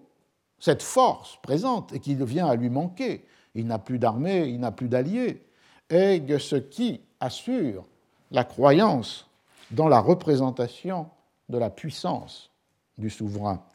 Euh, je pense qu'on peut ici prendre appui sur euh, l'œuvre de Louis Marin pour comprendre ce qui advient dans cette scène, c'est-à-dire euh, l'idée fondamentale selon laquelle l'absolu de la force, la force réelle qui est celle d'un roi qui dispose euh, de moyens, et en particulier de moyens militaires, n'est pas nécessairement montrée, exhibée, mobilisée, mais qu'elle est toujours présente comme une manière de perpétuer la puissance, si on admet que la puissance, c'est la croyance dans la puissance. Et du coup, dans le cas de Richard, dans euh, ce moment-là, il est privé de cette réserve de force non montrée, mais toujours mobilisable, mais toujours présente, et en particulier toujours présente dans euh, les représentations de ceux euh, qui euh, croient profondément en la force du pouvoir, une force qui n'est pas spectaculairement mobilisée, mais une force qui est toujours implicitement présente. Et c'est de cette force dont il est dépourvu, dont il est privé, et donc du coup qui euh, vont mener à une nécessité et non pas à un geste d'abdication volontaire. Le, passage plus central dans cette scène, c'est évidemment le premier temps de ce retrait du corps naturel de la dignité euh, politique. Euh, et on retrouverait sur, euh, ce mouvement en, une duplication de ce qui est la structure même de, de la scène, parce qu'en son commencement, Richard, retourné en Angleterre, réaffirme cette unité entre le roi comme personne et le royaume comme dignité. Et c'est la scène où euh, il retrouve sa terre. Earth est répété quatre fois dans le début de cette euh, euh, tirade de Richard. La terre est caressée, elle est accueillie par le roi, et donc du coup, elle est le fondement de cette identité qui réaffirme la sacralité du roi comme lieutenant sur terre de Dieu et comme incorporant en sa personne le royaume, de la même manière que le royaume incorpore sa euh, personne. Je prends cet euh, exemple. Ainsi, quand ce voleur, ce traître, Bolingbroke, qui durant tout ce temps festoyait dans la nuit, tandis que nous errions parmi les hommes des antipodes, curieuse manière d'écrire l'Irlande, euh, nous verra à l'Orient montré sur son trône. Ses trahisons viendront empourprer son visage et, incapables de soutenir la vue du jour, elles trembleront d'effroi devant son péché. Toute l'eau de la mer houleuse déchaînée du front d'un roi ne peut laver l'onction sacrée. Le souffle des humains ne saurait déposer le représentant élu par le Seigneur. Pour chaque homme que Bolingbroke a enrôlé pour lever un acier meurtrier contre notre couronne d'or, Dieu, pour son Richard, à sa solde recrute un ange glorieux. Et si les anges livrent combat, les faibles hommes succombent, car le ciel protège toujours le droit. Donc vous voyez, il y a le rappel des éléments qui définissent la sacralité du roi, anointed king, c'est-à-dire de recevoir l'onction, le baume sacré, deputy elected by the Lord, le lieutenant élu de Dieu, et finalement euh, cette formule God for his Richard, c'est-à-dire la, euh, sacralité euh, du roi, et qui est renforcée par cette image que les troupes célestes des anges viendront forcément défaire les troupes terrestres de Bolingbroke. Mais cette réaffirmation par Richard, de, à la fois par ses gestes des deux corps du roi, le roi et le royaume, et par sa rhétorique de cette sacralité intouchable euh, du roi, est l'objet d'une première euh, désintégration lorsque euh, est pensé devant l'accumulation de ces nouvelles qui le privent progressivement des réserves de la force que le symbole utilise pour imposer sa puissance. Dans ce cas-là, sensible à cette, à cette réalité, Richard en vient à une première euh, désintégration qui est euh, fondée sur un contraste entre le roi réduit à son corps naturel, souffrant et mortel, et d'autre part un concept politique du euh, corps du roi, mais qui n'est plus considéré dans cette série d'oppositions brutales comme une réalité à laquelle il faut adhérer, mais comme quelque chose de vain. Et finalement, il y a un mot qui est employé par Richard qui est to monarchize, faire le roi, jouer le roi, comme si finalement il n'y avait qu'un individu de souffrance et que, que ce corps politique n'était qu'un fantôme, qu'un rôle que l'on tient, mais qui n'a pas de, de de force euh, en, lui-même. Euh, c'est juste après ce que j'ai cité pour commencer, c'est-à-dire euh, pour l'amour de Dieu, asseyons-nous sur terre et racontons la triste histoire de la mort des rois. Dans la couronne creuse qui ceint les tempes mortels d'un roi, la mort tient sa cour. Là trône la bouffonne, raillant sa dignité, ricanant de sa pompe, lui accordant un souffle, une petite scène pour faire le monarque, to monarchize. Être craint et tué d'un regard, lui insufflant une vaine opinion de lui-même, comme si cette chair, rempart de notre vie, était une citadelle de bronze. Puis, s'étant jouée de lui, pour finir, elle vient et, avec une petite épingle, perce le rempart du château et Adieu, roi. Couvrez vos têtes, et ce qui n'est que chair et sang, ne le bafouez pas par des hommages solennels. Bannissez le respect, la tradition, l'étiquette, le cérémonial, car tout ce temps vous vous êtes mépris. Je vis de pain comme vous. Je ressens le manque. J'éprouve la douleur. Et j'ai besoin d'amis. Ainsi assujetti, comment pouvez-vous me dire que je suis roi? Magnifique euh, série d'oppositions dans lesquelles le corps naturel vulnérable et faible est soumis à la mort, et alors que la dignité, state, pompe, devait ou devrait assurer l'immortalité. Le corps est un corps de chair, un corps souffrant, un corps euh, vulnérable, euh, et s'oppose ainsi à une autre illusion, une vaine opinion, comme euh, a traduit Desprats, qui est celle de la puissance invincible. Et le château ou le, cuivre, de, le bronze de la citadelle seraient des images de cette illusion dans l'invincibilité du corps. Et donc, du coup, cette fin euh, très proche d'autres passages shakespeariens, où le roi est un euh, corps qui euh, a faim et souffre, est un homme qui a besoin d'amis. Il est donc sujet, sujet à ses passions, sujet à la mort, et il n'est que cela. Et donc, la dignité du roi, qui en serait l'inverse, n'est qu'un fantôme. On a une euh, euh, aussi d'ailleurs un peu auparavant l'esquisse de ce qui va accompagner cette forme-là de, dissociation entre le corps vulnérable et une dignité qui n'est peut-être qu'un songe, euh, qu'une scène, avec la comparaison christique qui va être porté par euh, euh, cette image, puisqu'un peu plus haut, croyant la trahison de ces deux conseillers, Bushy et Green, en fait qui n'est pas une trahison puisqu'ils ont été capturés et exécutés, euh, il les compare à des Judas. Et le langage biblique s'inscrit, commence à s'insinuer à l'intérieur du texte avec cette première comparaison fausse dans sa réalité, mais dans sa rhétorique déjà décrivant Richard par lui-même comme souffrant la passion. C'est donc le, premier, le, premier, moment de cette euh, dissociation. Le deuxième est la scène suivante,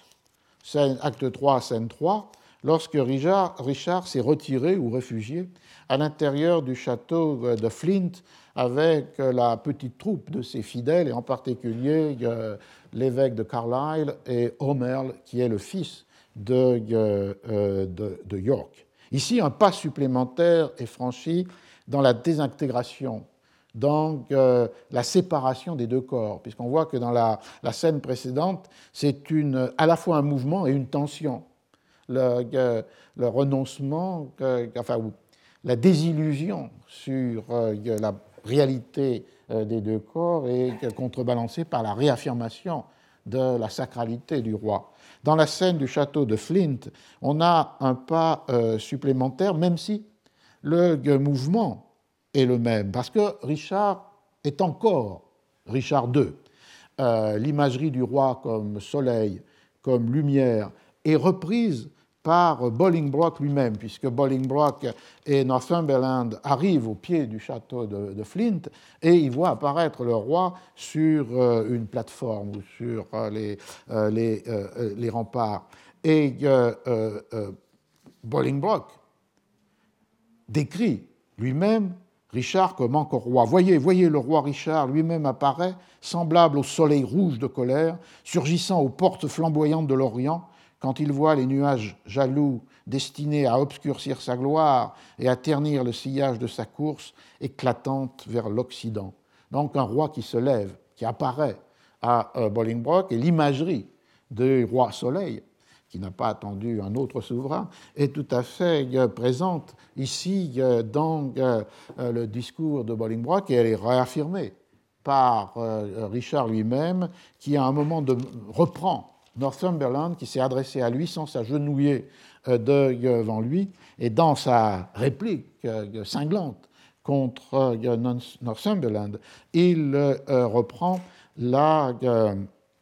l'ensemble des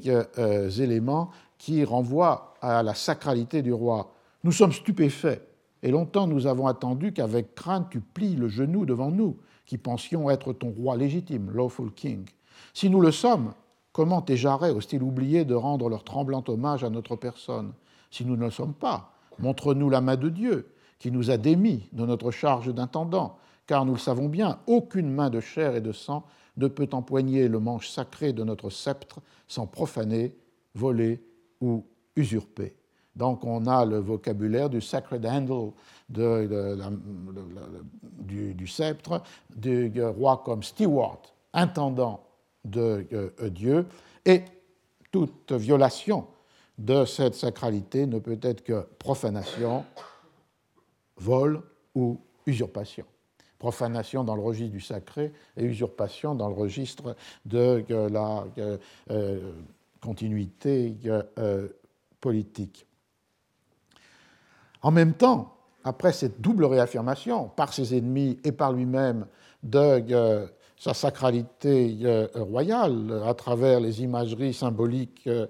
traditionnelles du roi comme soleil, du roi comme lumière, Richard forcé par les circonstances, est obligé à entreprendre ce travail de séparation de son corps mortel par rapport euh, à la euh, dignité royale. Ce euh, travail commence dans un premier temps par le dépouillement matériel. le roi doit se soumettre et donc, puisque la réserve de force lui manque. Que doit faire le roi à présent? Doit-il se soumettre? Le roi le fera. Doit-il être déposé, déposed Le roi s'y résoudra, contented. Doit-il perdre le nom de roi Par Dieu qu'il l'abandonne? Je donnerai mes joyaux pour un chapelet, mon somptueux palais pour un ermitage, mes vêtements luxueux pour une robe de mendiant, mes gobelets dorés pour une écuelle de bois, mon sceptre pour un bâton de pèlerin, mes sujets pour deux statues de saints, et mon vaste royaume pour une petite tombe, une petite, petite tombe, une tombe obscure, ou bien que l'on m'enterre sur la grande route du roi, quelque route fréquentée, où les pieds des sujets à toute heure pourront fouler la tête de leur souverain, car à présent que je vis, c'est sur mon cœur qu'il marche, et une fois enterré, pourquoi pas sur ma tête? On voit que là, le dépouillement est matériel, avec l'image classique à la fois des danses macabres ou euh, du couple euh, du roi et du mendiant, puisque à chacun euh, des, biens est opposé une simplicité, une frugalité, une dureté d'une condition religieuse, pèlerin, moine, mendiant. Et d'autre part, il y a donc cette inversion sociale, l'inversion le roi devenu mendiant. Mais il y a aussi cette inversion symbolique puisque effectivement la fin magnifique est le fait que euh, si dans la théorie des deux corps du roi, euh, les sujets sont incorporés avec le roi dans une corporation dont il est la tête, et vous me rappeliez que, sur l'image de frontispice du Léviathan de Hobbes représente cette corporalité euh, du royaume, dont le roi est la tête et les euh, sujets euh, les membres. Évidemment, l'inversion est ici donnée puisque la tête du roi est sous les pieds de ces sujets qui la fouleront dans cette sépulture sur une des grandes routes du, royaume. Là,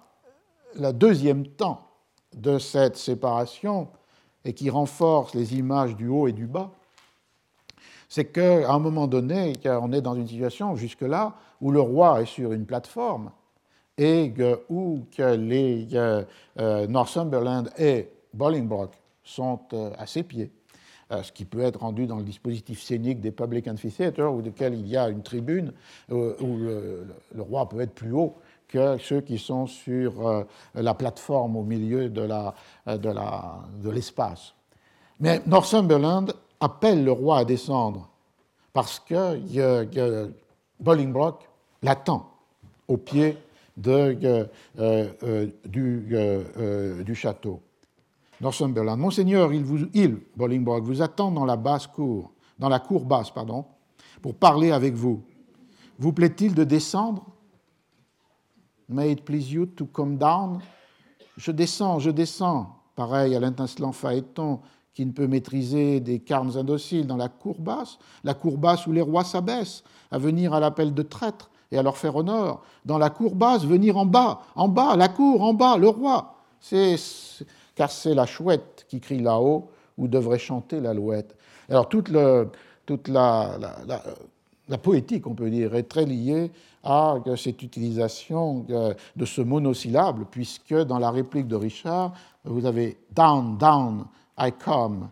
in the base court. Base court, where kings grow base. Et après, il reprend In the base court, come down, down court, down king. Et donc, cette euh, rythmique par base and down euh, définit évidemment la totale inversion de la symbolique royale, c'est-à-dire de la tête qui est dominant euh, euh, le corps, et cette symbolique que l'on euh, a vue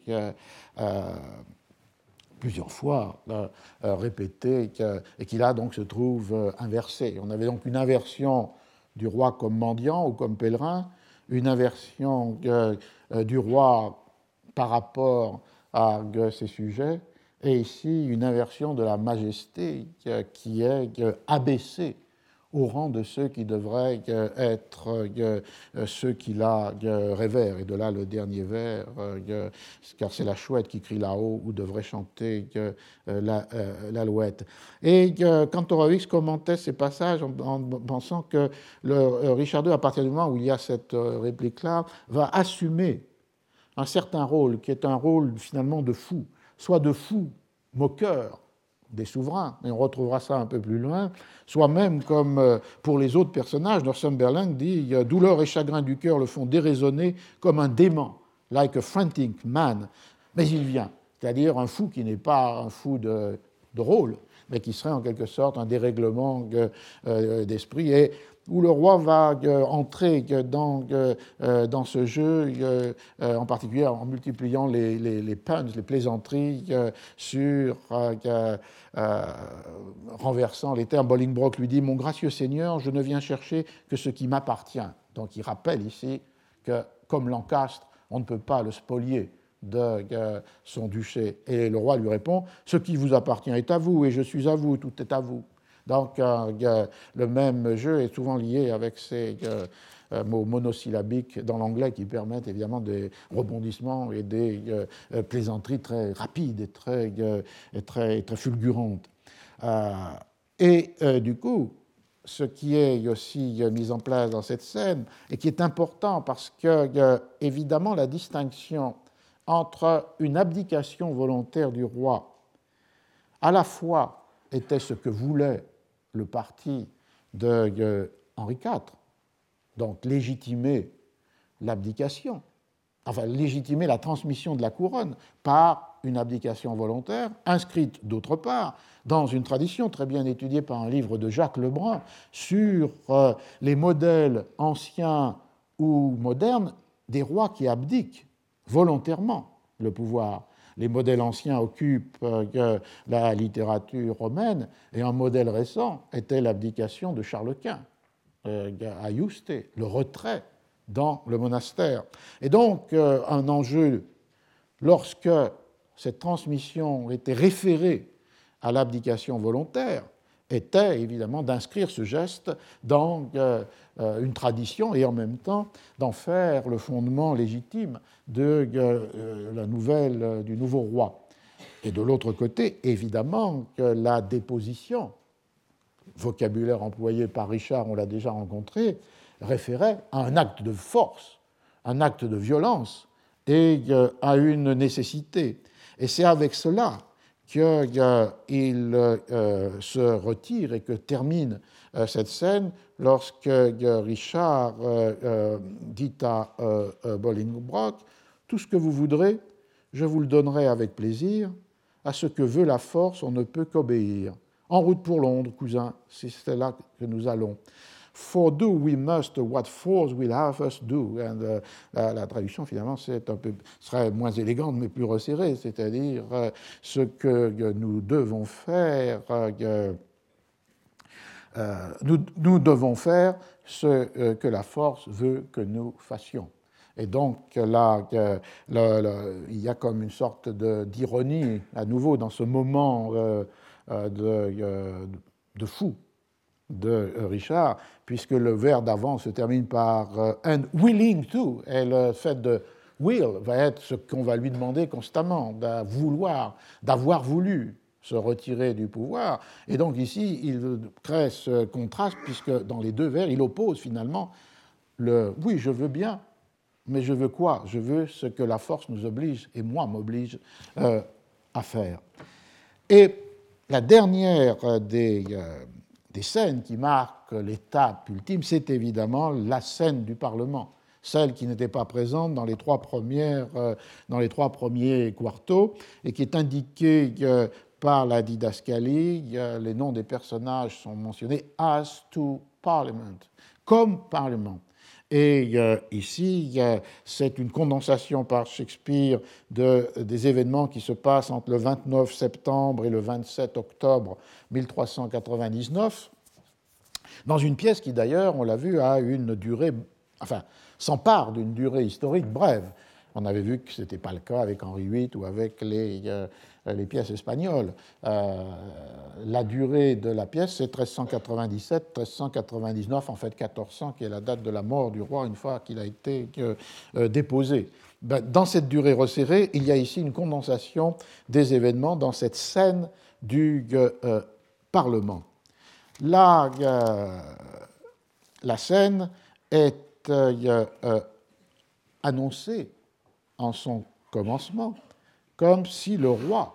avait volontairement abdiqué, c'est-à-dire la reprise en charge par York et par Bolingbroke en passe de devenir roi, d'une euh, décision volontaire. York arrive et s'adresse à Bolingbroke comme grand-duc de Lancastre. On voit ici que euh, c'est le troisième des quatre noms du même personnage dans la pièce, il a recouvré le nom patrimonial, le nom du domaine et de la lignée qui était celle de Jean Dolgan. On l'appelle plus Hereford, on l'appelle plus Bolingbroke. Grand-duc de Lancastre, je viens à toi de la part de Richard le Déplumé, qui, d'une âme consentante, with willing soul, t'adopte comme héritier et remet son sceptre souverain en la possession de ta royale main. Monte sur ton, son trône, toi qui maintenant descends de lui, et longue vie à Henri, quatrième du nom. Bolingbroke, au nom de Dieu, je monterai sur le trône royal. Donc, tout semble fait, puisqu'il est de redevenu Lancastre, mais peu de temps pour devenir Henri IV et que la volonté du roi est de l'admettre comme héritier, donc du coup euh, euh, de, de, de, faire descendre de lui dans la lignée de la généalogie des rois, et en même temps, euh, avec son consentement, de lui transmettre les insignes du pouvoir. On voit donc qu'il y a trois éléments. Le willing soul, c'est la libre volonté. Le fait qu'il est maintenant héritier, heir, c'est la légitimité d'une succession dynastique. Et la, le sceptre, c'est la transmission d'un des deux insignes fondamentaux du euh, pouvoir. Et c'est d'ailleurs dans cette scène-là que l'évêque Carlyle, qui est resté un des fidèles de Richard II, va euh, en quelque sorte refuser cette euh, supposée acceptation de Richard II au nom de l'impossibilité de déposer un roi légitime. Quand Horowitz dit qu'il est le logotète, celui qui dit la loi, y compris contre ce qui pourrait être la volonté de euh, Richard d'abandonner euh, son corps euh, politique. Et Carlyle là, rappelle dans un ensemble tous les traits qui fondent la sacralité du roi. Il est l'image même de la majesté de Dieu. Son capitaine, son intendant, le représentant élu par lui, sacré, couronné, planté depuis tant d'années, lui serait jugé par une voix sujette et inférieure sans que lui-même soit présent. On a donc le, rappel à la fois de tous les euh, qualificatifs qui peuvent être euh, liés euh, au roi, le roi qui est ouin, qui est saint, le roi qui est couronné, le roi qui est inscrit dans une succession dynastique, de là le planted et d'autre part, le fait euh, qu'il est le capitaine, le steward, l'intendant, le député, le représentant de Dieu sur terre. Et en rappelant cette sacralité, il montre que l'acte, s'il est commis, cet acte impossible qui serait de déposer un roi qui peut devenir possible, serait euh, la source des malheurs du royaume, amené au déchirement, à la division, euh, à la guerre, avec ce procédé qu'on avait déjà rencontré dans Henri VIII, évidemment, c'est-à-dire une prophétie euh, euh, qui est faite de quelque chose qui, effectivement, pour les spectateurs, est une réalité qui est déjà advenue. Et donc, Carlyle, comme Cranmer dans Henri VIII, annonce prophétiquement les guerres qui vont déchirer le royaume, mais il le fait avec une euh, métaphore ou une image qui renforce cette idée euh, de la christologie monarchique, puisqu'il dit euh, On nommera cette terre le champ du Golgotha. Et c'est la deuxième, un, un, second élément qui fait introduire la référence biblique, l'imagerie christique, dans la pièce. Et c'est là où on arrive au vers 153, qui est le début de la partie non présente, sans doute censurée, dans euh, les trois premières éditions de euh, Richard. Et peut-être d'entrée de jeu, on, a, saisit une des raisons de euh, cette absence, puisque ici, Northumberland s'adresse donc au Parlement et aux, Lords et il leur dit Vous plaît-il, Seigneur, d'accéder à la requête des communes To grant the commons suite? C'est-à-dire que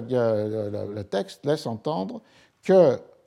la partie du Parlement qui est les communes, les représentants euh, des, euh, du peuple, ont une requête, une demande, et donc font pression politiquement sur euh, la euh, situation. Et comme je l'avais rappelé, ce rôle du Parlement séparé du roi est là différent de celui des Lords à l'intérieur du Parlement est évidemment une question politique euh, délicate avec cette, cette, demande. Et dans le folio, c'est Bolingbroke qui prend la parole et qui dit Faites venir Richard afin qu'aux yeux de tous, il puisse abdiquer. Ainsi, nous procéderons sans être soupçonnés. Donc, euh, Richard assume cette idée de convoquer le roi pour que publiquement il abjure et confirme ce que Northumberland a annoncé. Un trait intéressant est que dans le quarto de 1608, qui est euh, euh, celui qui a réintroduit cette euh, scène, en fait, les lignes que je viens de lire sont attribuées à Northumberland.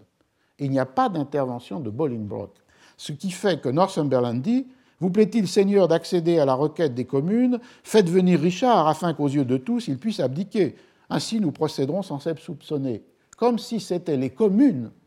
qui demandaient la comparution du roi et non pas que, euh, Bolingbroke, c'est Cynthia Susan Clegg euh, qui a montré ça dans un très intéressant article, parce que du coup, dans le quatrième quarto, le rôle des communes est encore plus fort que celui du folio. Non seulement euh, ils, ils, déposent une requête, ils font une demande, mais cette demande a un contenu, c'est-à-dire de faire venir le roi pour qu'il abdique, comme si finalement c'était cette volonté populaire incarné par une partie du Parlement qui était l'élément décisif dans euh, la déposition du roi. Alors, on peut commenter le, fait que dans le folio, ces vers sont attribués à Bolingbroke, ce qui atténue la requête des communes. Il y a bien une requête des communes, mais elle n'est pas forcément celle de demander l'abdication publique du roi. On peut l'interpréter évidemment comme la correction d'un texte qui aurait été euh, trahi par l'édition du Quarto de 1608. On peut l'interpréter aussi comme une volonté d'adoucir, de limiter le rôle des communes dans euh, ce dispositif qui est celui de l'abdication du roi une retouche qui permettait de maintenir évidemment le rôle des communes, mais en même temps d'en limiter euh, la, puissance, l'importance. C'est là que euh, Richard va euh, intervenir, et c'est parmi les passages les plus célèbres de Richard II, parce qu'il y déploie à la fois en ses formes extrêmes l'identification au Christ, l'identification à l'argue passion du roi, qui est celle identifiée avec la passion euh, du Christ. Il y a de nouveau une, référence à Judas, mais qui s'est amplifiée. Mais je me souviens bien du visage de ces hommes que j'ai comblés. N'était-il pas à moi? Ne me criait-il pas naguère Salut à toi comme Judas au Christ Mais lui, sur douze, les trouva tous fidèles, sauf un. Moi, sur douze mille, aucun. Dieu garde le roi N'y a-t-il personne pour dire Amen? Suis-je à la fois le prêtre et l'enfant de cœur? Eh bien alors, Amen. Dieu garde le roi, bien que ce ne soit pas moi. Encore Amen, si le ciel veut que je le sois. Donc il y a là, et un peu plus loin, il y aura une référence à Pilate, euh, sans doute une référence qui venait d'une des sources historiques, qui est la chronique de Froissart sur le règne de Richard II, où il est décrit Henri, maintenant IV, ou potentiellement IV, euh, potentiellement roi, comme euh, absent, muet de cette scène, comme un Pilate qui s'en euh, laverait les, les, mains et qui serait insensible à ce que Richard décrit comme sa croix amère, poussant encore plus loin l'identification christique et donc donnant sa forme tragique à cette christologie royale dont parle Cantor Vix. Il y a d'autre part euh, l'inversion des euh, euh, pouvoirs, qui a plusieurs images dans le texte, et ici c'est cette image de la couronne qui est tenue d'un côté par Richard et de l'autre par, par Bolingbroke, Hereford, Lancaster, comme vous voudrez, mais qui devient Henri IV. Donnez-moi la couronne. Ici, cousin, prends la couronne. Ici, cousin. De ce côté, ma main. De ce côté, la tienne. À présent, cette couronne d'or est comme un puits profond qui possède deux seaux, se remplissant l'un l'autre. Le plus vide, dansant toujours en l'air, quand l'autre est en bas, invisible et plein d'eau. Le seau d'en bas, plein de larmes, c'est moi, qui bois mes chagrins. Et celui qui monte, c'est toi. C'est-à-dire qu'on reprend ici euh, l'image des, euh, deux seaux euh, qui est comme une forme inversée d'une autre image qui était apparue plus, avant et qui était l'image d'une balance. Mais dans ce cas-là, le poids lourd était du côté de Bolingbroke avec euh, ses amis, ses, ses, alliés, ses troupes, et le roi, lui, était léger sur le côté, le plateau d'une balance où il n'y avait plus que euh, d'autres poids en sa faveur. Là, l'inversion, puisque c'est lui, le roi, qui, avec ses larmes, est du côté des seaux qui se remplit et qui touche terre, et Bolingbroke qui s'élève vers euh, la euh, dignité. Euh, l'enjeu devient, à partir de ce moment, essentiel. C'est un enjeu finalement de désignation. Est-ce que Bolingbroke résigne avec bonne volonté où est-ce qu'il est déposé? Et, euh, euh, Pardon, est-ce que Richard, comme le dit Bolingbroke, résigne sa couronne avec bonne volonté, ou est-ce que, comme il le dit euh, lui-même, il est déposé? Et c'est là où le retrait, le demise du corps politique, du corps physique du corps politique, atteint son maximum, à la fois par, sur plusieurs modes. Il y a d'abord un mode psychologique si j'ose dire, sans anachronisme, qui est l'idée que, le, roi peut transmettre sa couronne, mais qu'il conserve ses chagrins.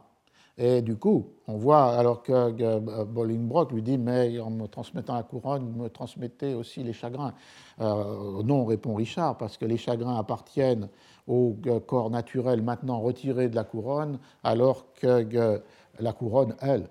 peut être transmise et habitée par un autre. Il y a un mode euh, spectaculaire, solennel, qui fait le, moment clé de la, euh, la pièce, c'est-à-dire un couronnement à l'envers. Le fait que Richard, d'une manière solennelle, ritualisée, cérémonielle,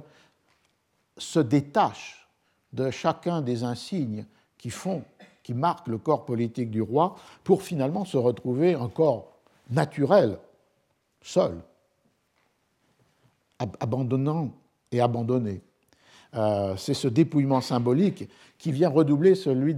que je mentionnais avant. Le dépouillement dans la scène précédente est un dépouillement matériel. Le roi devient mendiant, le roi devient pèlerin, le roi devient moine, il abandonne tous les biens terrestres. Ici, il abandonne symboliquement tous les insignes qui font le corps politique.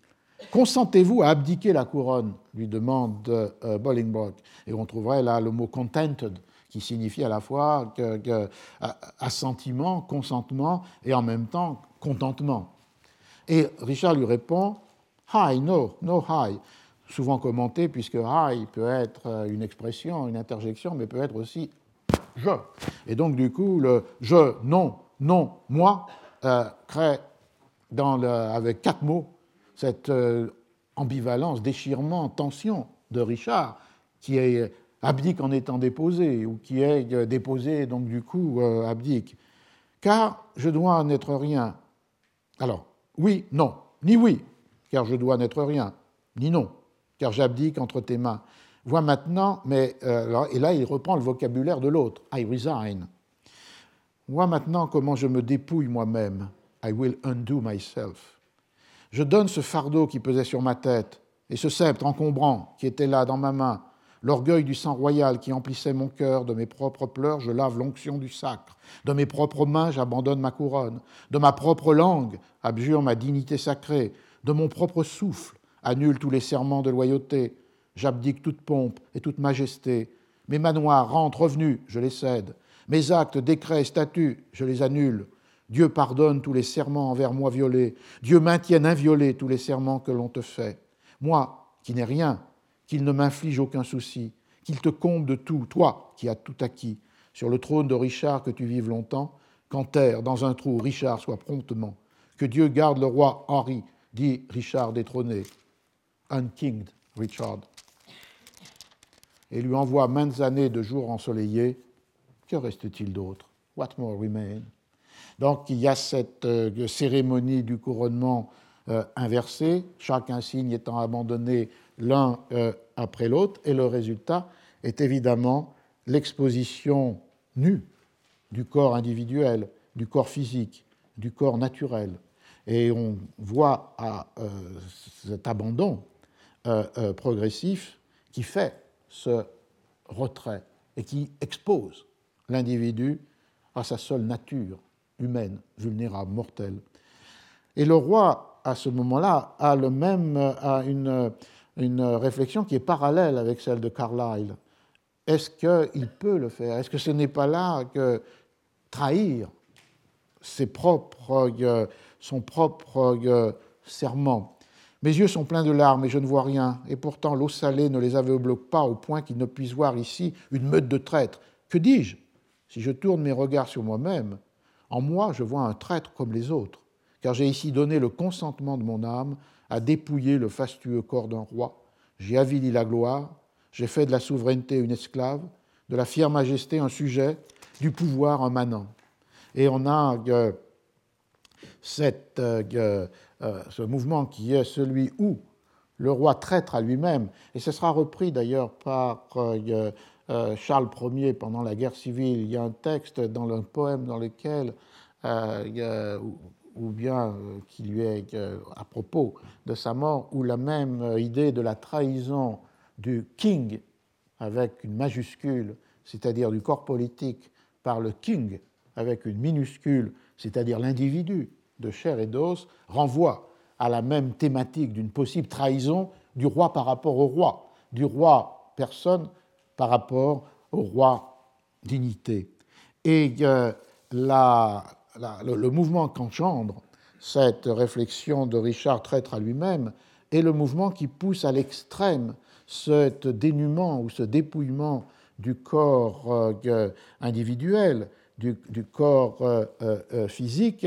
qui amène le climax de la pièce dans la mesure où ce qui est laissé là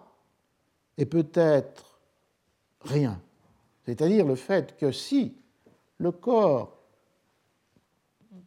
humain du roi incorporait son corps politique, l'inverse était vrai. Le corps politique incorporait le corps personnel et dépouillé de ce corps politique, le corps personnel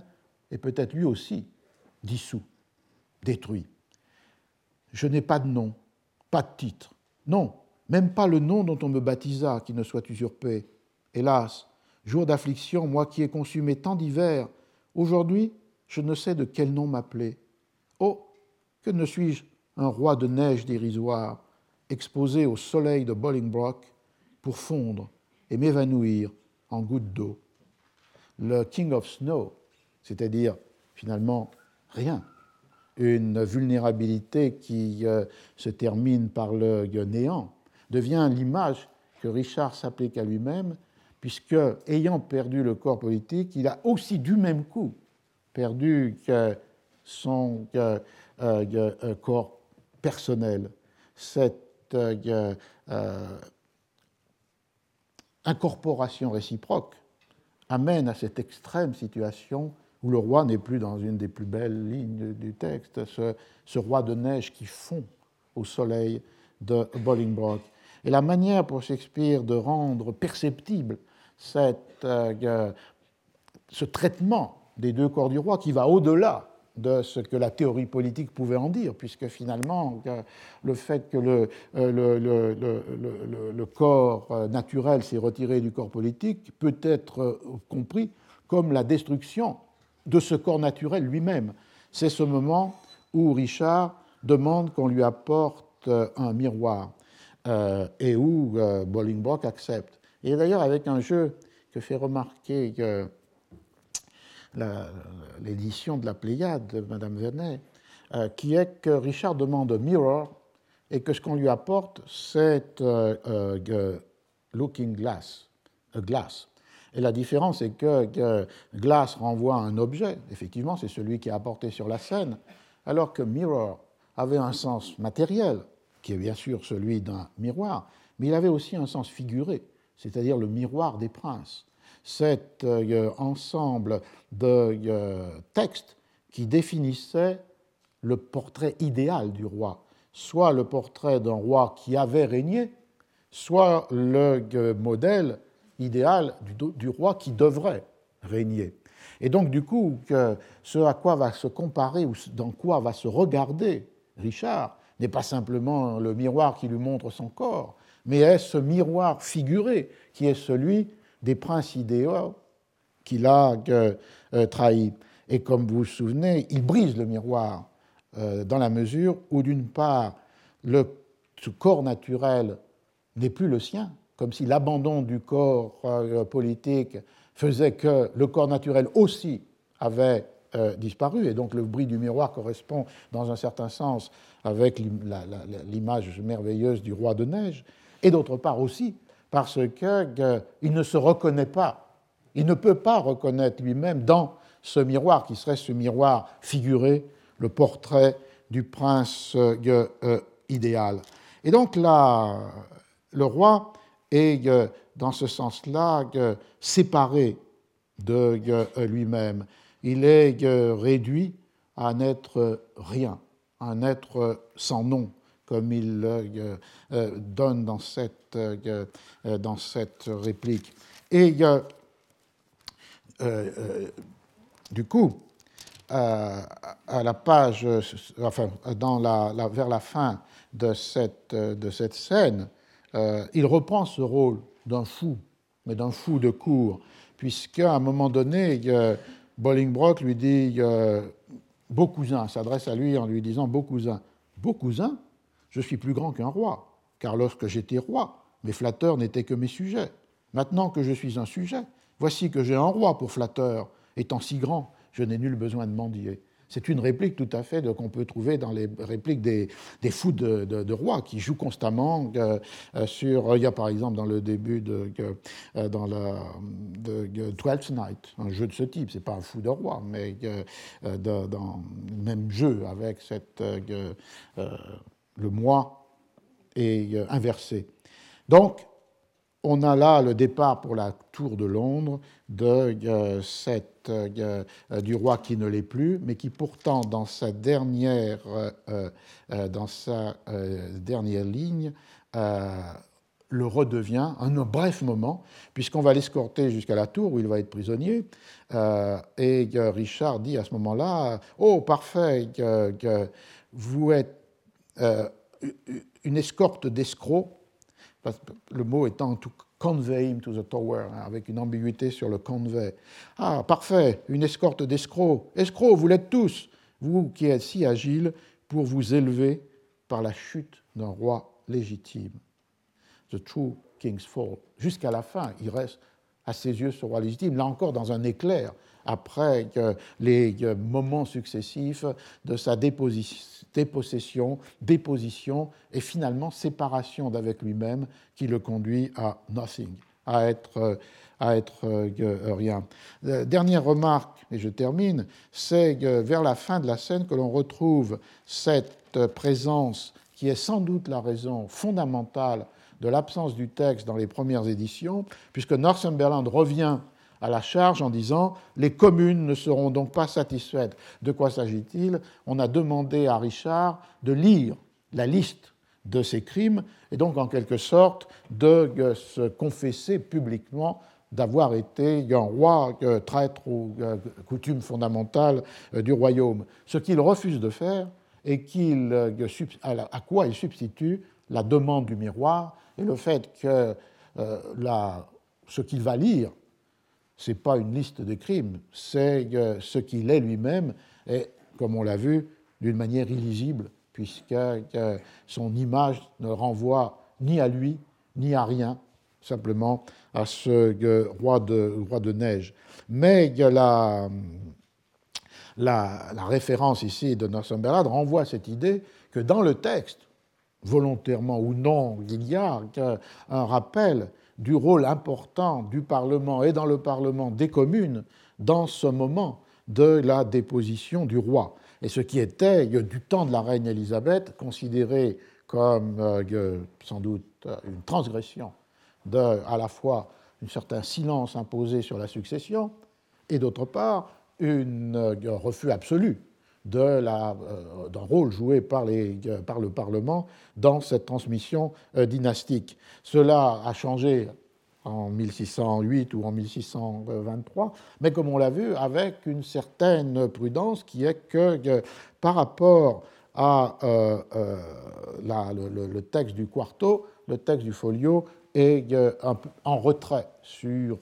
ce qu'ont demandé réellement les communes. Ce qui me permet une, la fin de, dernière réflexion, c'est-à-dire qu'on voit là comment Shakespeare s'empare de la chronique euh, d'Olinchet de 1587,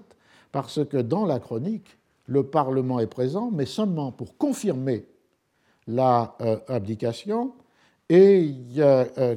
consentir au couronnement d'Henri IV. Et ce n'est qu'après abdication et couronnement que le Parlement demande dans la chronique que soient rendues publiques les raisons de cette déposition, donc la publication, la publicité des euh, fautes ou des crimes du roi. On voit que dans la pièce de Shakespeare, même dans le folio, le Parlement est présent avant l'abdication et le couronnement. Dans le folio, il est présent pour euh, euh, demander cette publicité de la,